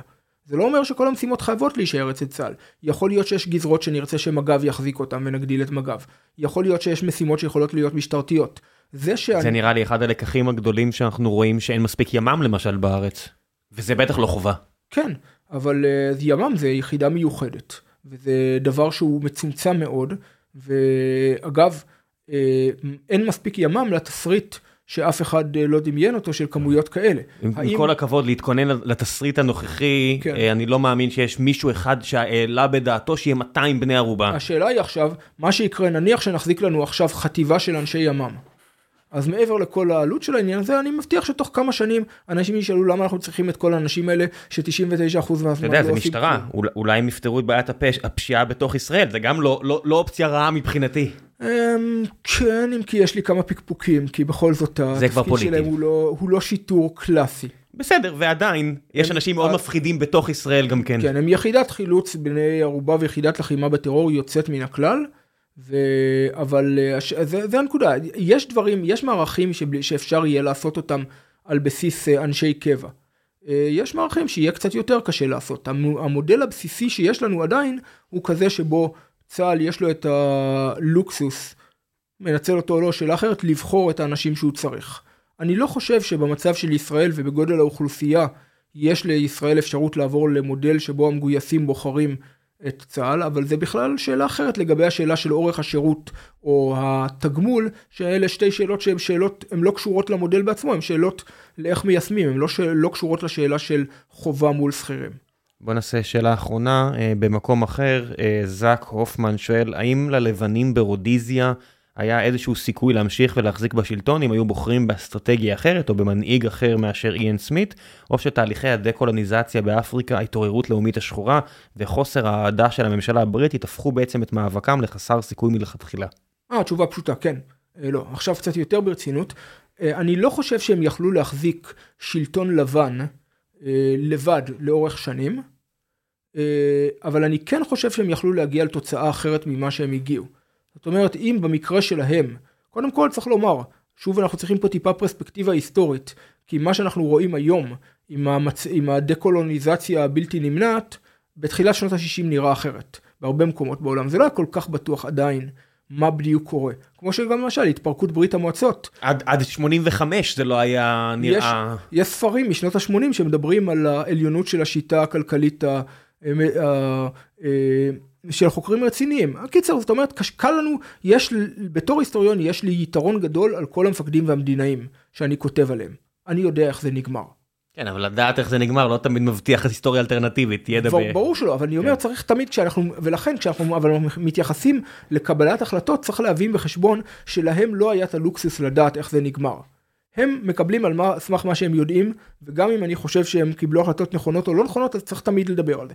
עכשיו, בעיניי, היה להם חלון הזדמנויות שבו הם יכלו להוביל לכיוון שאגב היה כיוון מוצהר אצל חלק מהם של ממשלה שהיא לא לבנה ולא שחורה, אלא גם וגם. רק שלא הלכו ממש לכיוון הזה, שאם היו הולכים לכיוון, לדעתי, שוב, היה אפשרות ללכת לכיוון הזה בשלבים מסוימים, ולא לגדל את הארגונים שזכו בתמיכה מסוימת, וגם להשיג יותר תמיכה מקומית לרפורמות ושינויים שהיו מובילים למעבר שלטון למודל פחות קומוניסטי למשל, כי התחילו אולי, המלחמה התחילה במאבק למען השלטון הלבן, אבל היא הסתיימה במאבק של שחורים ולבנים נגד, נגד או בעד שלטון קומוניסטי. זה לא היה רק שחורים ורק לבנים, אבל היה יכול להיגמר אחרת. האם זה היה יכול, יכול להישאר כמו דרום אפריקה עד שנות התשעים? אני לא חושב, האמת שגם הרודזים לא רצו שזה יהיה כמו דרום אפריקה.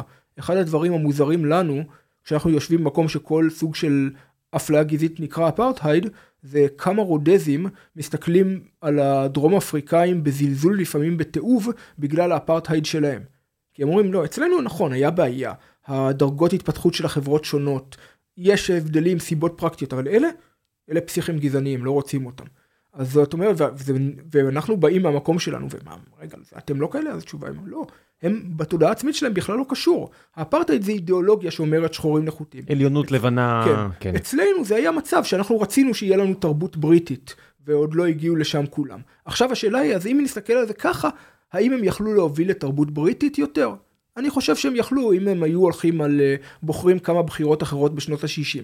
יש נקודה, זה הש, השלב, אבל בשלב מסוים, ופה ייכנס אה, שר החוץ אה, האמריקאי הנרי קיסינג'ר לתמונה, הדברים כבר הולכים למסלול מסוים, שהוא כבר מאלץ אותם להסכמה, להגיע להסכמה עם אה, לחץ אמריקאי זה לא דבר חדש, ולא רק עלינו, מאלץ אותם להגיע להסכמה מסוימת עם הארגונים הלאומניים, כמובן שהסכמה לא מחזיקה וממשיכים להילחם עוד חמש שנים, אבל עדיין זה כבר הכיוון שם הולך לכיוון ברור מאוד של שלטון רוב. אה, שחור ולא אחד מהמודלים שהם חשבו עליהם בהתחלה. אני חושב שבסופו של דבר היה להם סיכוי מסוים להגיע למדינה יותר דמוקרטית וליברלית מזימבבואה של הנוכחית. אח... אה, הנוכחית. אה, אם הם היו מקבלים החלטות אחרות. אני לא חושב שבהינתן המצב ההיסטורי הם היו יכולים, גם אם הם רצו, להישאר עם שלטון לבן לאורך דורות. זה גורם לך לחשוב על המצב שלנו? כפרופס, כמי שחקר את המקומות האלה, ההשוואה הרי נעשית בצורה פרועה ובלי הרבה ידע ברוב המקרים. לך, אתה גם מתיישב יהודי בשטחי יהודה ושומרון. האמת שכבר לא, אני בחריש עכשיו, אבל בסדר, okay, די קרוב. אבל מספיק שנים היית ואתה כן. מן הסתם גם סימפטי נכון. לעניין הזה, אז אני, בסדר, מה זה משנה אם אתה גר שם פיזית או לא, אתה סימפטי לעניין הזה, ויש לך את הידע ההיסטורי שאין ל-99.99% מהאנשים שזורקים את המונחים לאוויר. קודם כל, אחד מהדברים מעניינים שהרצל היה הראשון שהשווה את uh, פלסטינה, ארץ ישראל לרודזיה. זה היה בשבילו בזמנו, באותו זמן, כשקולוניאליזם לא הייתה מילה גסה, זה היה נראה לו מודל לא רע בכלל. אה, אבל בניגוד, אני, עכשיו זה הנקודה שבה אני עוצר ובניגוד לכל מיני אה, לא חבריי הפוסט קולוניאליסטים, אני לא מתחיל להסביר כמה הרצל היה רע, אני חושב שהוא אחד האישים הגדולים בתולדות העם היהודי. הנקודה היא אבל, שכשאני חוקר את רודזיה, כל דבר נראה לי דומה לרודזיה. כשאני חוקר את צ'צ'ניה גם כן, אני ראיתי המון השוואות בין המצב בצ'צ'ניה למצב בישראל. מאיזו בחינה עצור? מאיזו בחינה? העם הקטן נגד uh, מעצמות, העניין של לחימת גרילה, קיצוניות דתית והמקום שלה, המון דברים. ואז אמרתי, אוקיי, זה נראה לי מזכיר את המצב פה, וצ'צ'ניה נראית, נראית לי מזכירה את ישראל, רודזיה נראית לי מזכירה את ישראל, האם צ'צ'ניה מזכירה את רודזיה? התשובה היא בשום אופן לא. אז זה אומר לי שאם כל דבר, זה אני צריך להיזהר לא להיות יותר מדי מאוהב בנושאי המחקר שלי, כי קל מאוד להשוות כל דבר לכל דבר אחר, אבל אני לא חושב שזה תהיה השוואה נכונה. השאיפות שונות, העמים שונים, הזווית אחרת, אפילו אם מסתכלים על זה, אפילו דברים כמו הדמוגרפיה. ברודזים אה, הלבנים מול השחורים, הם אף פעם לא הגיעו אפילו להיות 10% מהאנשים בו, פחות מהרבה, מהאנשים על אותו שטח קרקע. זה גם כבר, זה לבד מספיק לשנות את המצב אה, בצורה די דרמטית. שלא לדבר על עניין של המעצמה אה, אה, קולוניאלית עם עורף קולוניאלי, שעבר עד שהם נהיים מושבה עצמאית. השאיפות, האידיאולוגיה היא שונה לחלוטין. אני לא חושב שאם, אתה יכול למצוא דברים כמו שאמר אה, ססיל רודס שהכיר את רודזיה, שהוא בעד שתהיה זכות הצבעה לכל בן אדם שיודע לכתוב, אה, לכתוב את שמו ואינו פרא אדם. זאת אומרת הוא כן דיבר על רעיון אי שם בעתיד, ימות המשיח שלו, לזה של מדינה של שחורים ולבנים שווים כשכולם יגיעו. אבל עדיין, אנחנו לא רודזים, הפלסטינאים הם לא שחורים ברודזיה. אה, הלקחים שאני יכול להפיק הם בעיקר קשורים לדילמות ולמצב, אבל הם לא, לא מובילים אותי למחשבה על זהות. יצא לך לקרוא, שאלה אחרונה שלי, יצא לך לקרוא את הספר של הגנרל פטריוס? כן. מה חשבת עליו? אני מעריך את פטריוס, קצת פחות בתחום האישי אה, רומנטי, let's face it. איזו, מה הכוונה? הוא אחד מהסיבות שהוא עף מתפקידו כראש ה-CIA זה בגלל רומן שהוא ניהל עם הביוגרפית שלו. אה באמת? אני לא, לא, לא הייתי ער לכל ה... הוא ניהל רומן עם הביוגרפית שלו וכנראה העביר לה מידע שהוא לא היה אמור להעביר על הדרך. אז בגלל זה אובמה פיטר אותו? זה היה הסיפור? לא מפתיע שזה לא מופיע בספר שלו? כן, משום מה, משום מה. אוקיי. אני חושב שהוא גנרל מוכשר מאוד. אני חושב שצריך להיזהר אבל ממה שאפשר לצאת ולחשוב שכאילו יש לו מרשם. הפתרון שלו... הוא לא מציג מרשם. לא, הוא לא מציג מרשם, אבל הוא עדיין יש לו רעיונות, אני אומר, צריך להיזהר. כי זה, לא- זה לא משנה שהוא לא מתכוון לומר מרשם. מה קראת למשל בספר והרגיז אותך? אמרת, פה זה דוגמטי מדי, זה... אני חושב, פה זה אני אכנס לוויכוח שהוא באמת ויכוח צדדי אצל האמריקאים, יש את המונח counter insurgency, סליחה.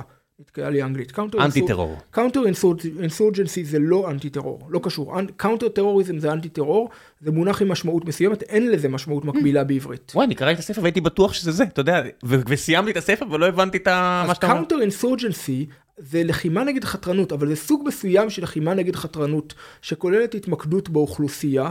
ובביטחון שלה. כן, הוא דיבר על זה הרבה, על הטעויות שהאמריקאים עשו בעיראק, כשהם עשו אה, דה-בעתיזציה, כן. שחיסל בעצם את הסיכוי של המדינה הזאת. וזה סוג מסוים של אה, לחימה בטרור וחתרנות, שכוללת המון המון הנחות יסוד לגבי התמיכה אה, של האוכלוסייה, לגבי כוחות מקומיים, לגבי הכל.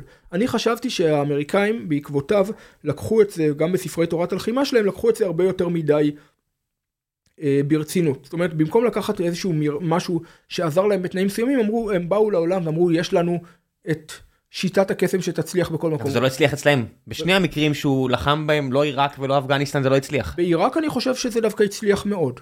אה, באיזה אופן זה הצליח? זה הצליח באופן שכשאנחנו רואים מה קרה כשהוא קיבל את הפיקוד, לעומת מה קרה כשהוא סיים את הפיקוד, מבחינת אלימות. זה בהחלט נהיה גרוע הרבה הרבה הרבה הרבה יותר. הרבה הרבה פחות. לא, אחרי שהוא סיים, אחרי שהחליטו לצאת מעיראק, אז... אוקיי, לזה אני מתייחס, בסדר. אבל טוב, זה, זה אחד, זה פה אתה נכנס לבעיה אחרת, שהבעיה היא שצבאות מערביים, גם כן כהרגלי, אם יש משהו מעניין אותי אני כותב עליו, כתבתי איזה מאמר על זה לפני שנה, שנתיים, צבאות מערביים הם איומים ונוראים בבניית צבאות שמחזיקים מעמד בלעדיהם. באפגניסטן זה היה קיצוני בצורה... באפגניסטן זה היה קיצוני אבל מייצג. זה קורה בכל מקום שצבאות מערביים באים בש... בעשרות שנים האחרונות ומנסים לבנות צבא מקומי שיילחם. זה גם, זה קשור להרבה סיבות, אבל הדוגמאות שהם כן, שזה כן הצליח להם, הולכות אחורה ליוון וקוריאה, ובין היתר, to make a long story short ולהתעלם מהרבה דברים אחרים, אחת הסיבות שזה הצליח להם, זה ההבנה שלהם שהם באים להישאר להרבה זמן. כי אני מצאתי שיש שני מודלים של בניית צבא מקומי שעובדים. אחד זה המודל של הבריטים, שאתה מתחיל מיחידה שהיא בריטית, כמו הליגיון הירדני למשל. מהיחידה בריטית, המפקדים בריטים, לאט לאט נהיים מפקדים מקומיים, בסוף כל העסק יכול להפוך להיות מקומי, ואז יש לך כבר צבא שיכול להחזיק את עצמו. המקרה השני זה משהו כמו המודל הקוריאני או היווני, שאתה לוקח צבא, אתה תומך בו, אתה מקבל את זה, שאתה מקבל ממשלה מושחתת וצבא מושחת וכל מיני צרות למשך הרבה זמן, ולאט לאט לאט דוחף עד שהעסק מתיישר לכיוון שלך. ושני הדברים האלה, מה שהם דורשים זה נכונות להישאר להרבה מאוד שנים. עשרות שנים, זה נכון, לא... נכון. עכשיו, כמו שידידי ההיסטוריון דוד גנדלמן אומר על אה, רוסיה של פוטין, אומר הבעיה שלהם שיש להם מטרות סובייטיות בלי אמצעים סובייטיים. אה, הם רוצים להשיג מטרות שאתה צריך בשבילם להיות סובייטי כדי להשיג ואתה לא יכול. אז גם כאן, הסיפור עם אפגניסטן ואחרי זה עם עיראק, זה שהם החליטו, אוקיי, אנחנו עשינו את העניין שלנו, אפשר לצאת אה, מהר, כי המטרה היא אסטרטגית יציאה, אתה מגיע, אתה רוצה, אתה רוצה להסתלק מכאן מהר. אבל מה לעשות, בצורה שאתה עושה את זה, אתה בונה צבא שבאמת, הוא יכול להילחם, ולפעמים יכול להילחם טוב, כל זמן שיש לו את הגיבוי שלך. אתה יוצא משם, הוא לא יכול לעמוד בפני עצמו.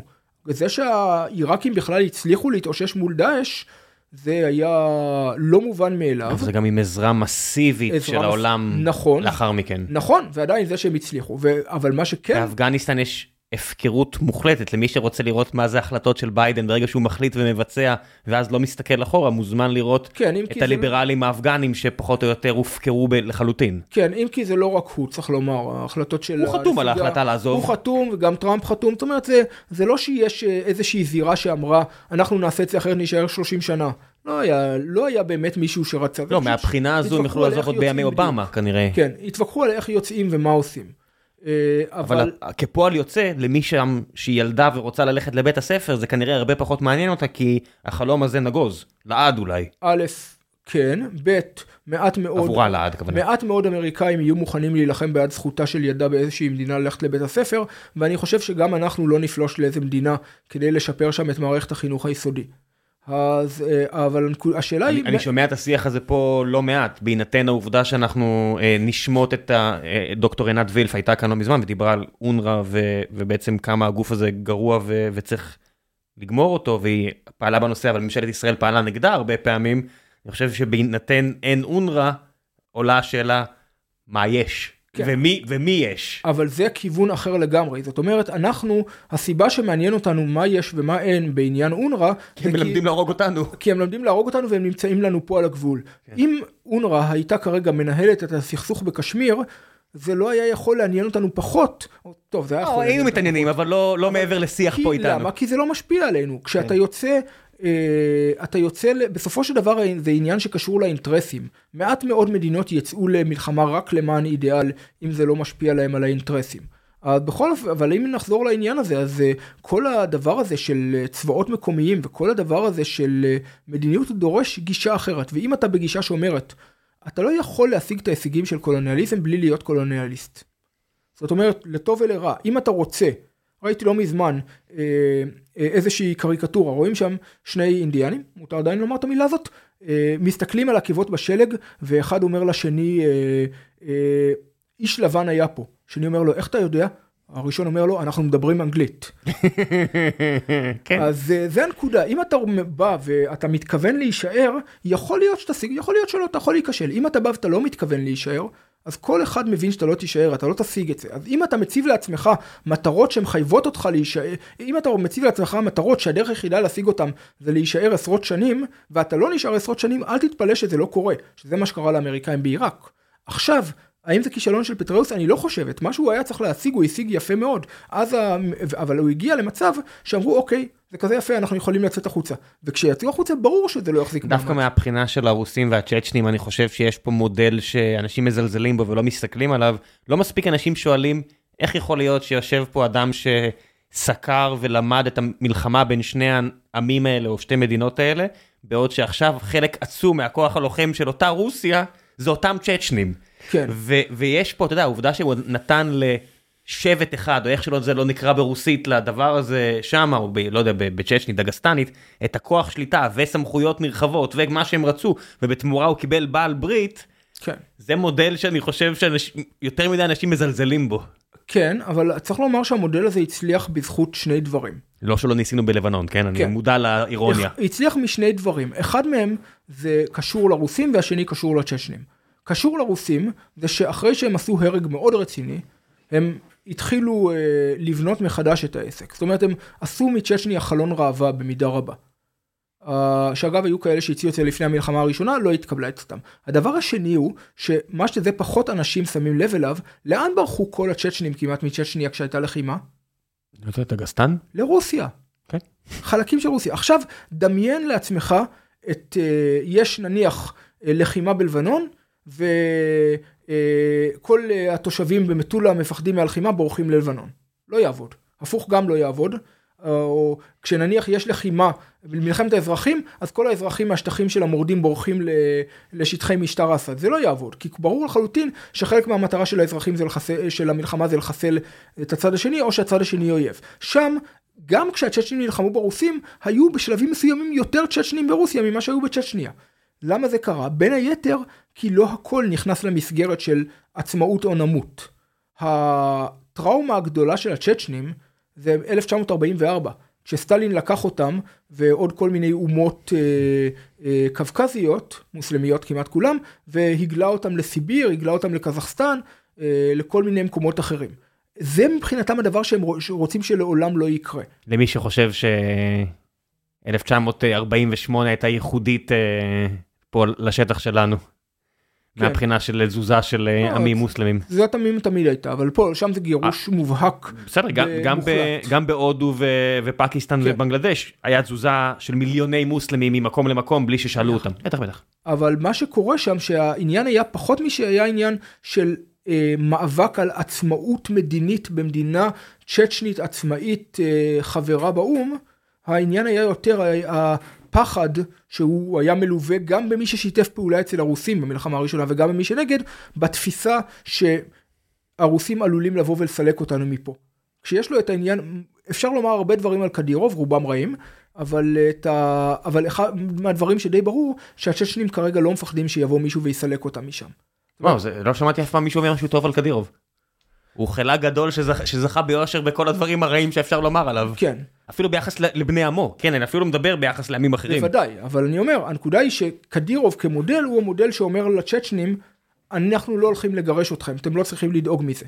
והדבר הנוסף שקרה זה שמהכיוון השני, גם במלחמה השנייה בעיקר, האסלאם נוסח המזרח התיכון נכנס ראש בראש עם האסלאם הקווקזי. הצ'צ'ני המסורתי, והם לא אהבו את זה במיוחד. זה, זה לא אותו דבר?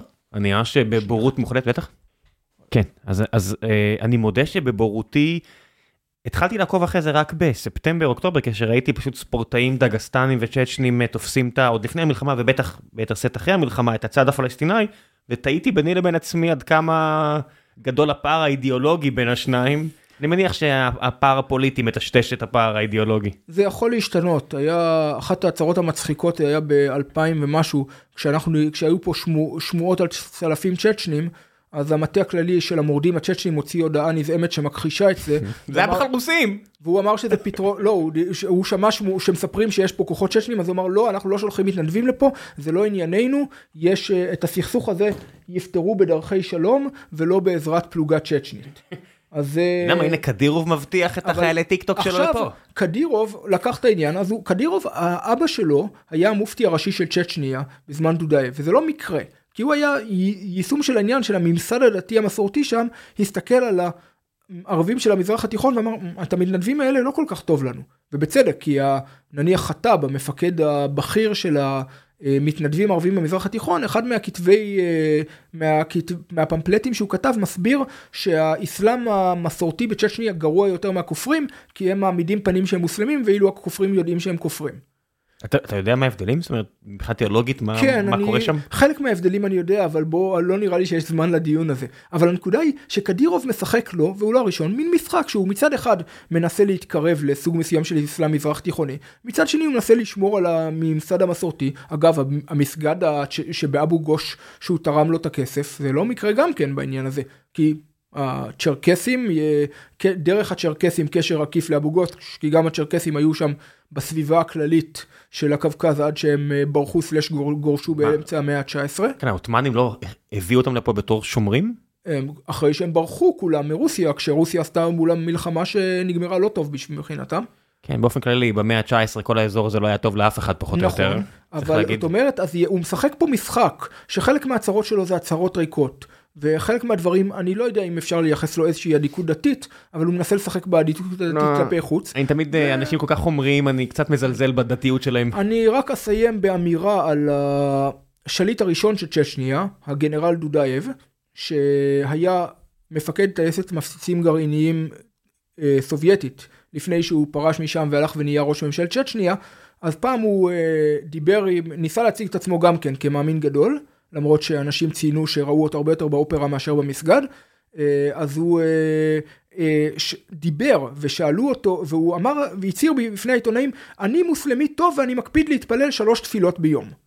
אז כל העיתונאים מסתכלים עליו קצת המומים. חמש? ואחד אומר לו, אבל יש חמש תפילות ביום. אז הוא אומר, נו, כמה שיותר יותר טוב. אז זאת אומרת, זה המידת אדיקות דתית שאני מייחס לקדירוב בעניין הזה. אבל זה שהוא השתמש בדת, אגב, בניגוד ליימח שמם בחמאס, שאני מאמין שהם מאמינים במה שהם עושים. הוא, אני לא חושב אני שהוא לא מאמין. בטוח. אתה באמת חושב שהנייה והבנים שלו והמשפחה שם כזו כזו דתית? הבנים שלו לא, אבל אני לא מוכן להוציא מכלל אפשרות שאני אשכרה מאמין במה שהוא אומר. כן, לא יודע. הכל. מספיק זאת אומרת- שנים של חיי נועם, אתה מתחיל, אה, נראה לי... זה נכון, אבל עדיין צריך להיזהר, כי לפעמים אנשים מתכוונים למה שהם אומרים. כן, אני מאמין לחלוטין. בסוף, אם גם אם ה... אם הכוונה היא אושר, ואושר מגיע מקטאר, וזה בסדר, אם, אם האינטרסים מתלכדים, מה אכפת לי אם הוא דובר אמת או לא? בסדר. אני מאמין לו שהוא אבל מנסה אני לעשות אומר, מה שהוא מנסה תמיד צריך לעשות. להיזהר שלראות- ש- שאם אנשים אומרים שמשהו מניע אותם, יכול להיות שזה בסדר, הסיבה סינואר, ולא- סינואר ולא זה על אמת. אחר. סינואר זה כן, על אמת ואין אז עוררין על אז זה. גם כאן, אז אה, משחקים משחקים של אה, אה, תרומה, של עניין מוסלמי, אבל הוא... פוטין לא מוסלמי גדול ובכל זאת אה, קדירוב תומך בו, ובאופן די מוזר יש גם עד היום באוקראינה יש צ'צ'נים בשני, בשני הצדדים.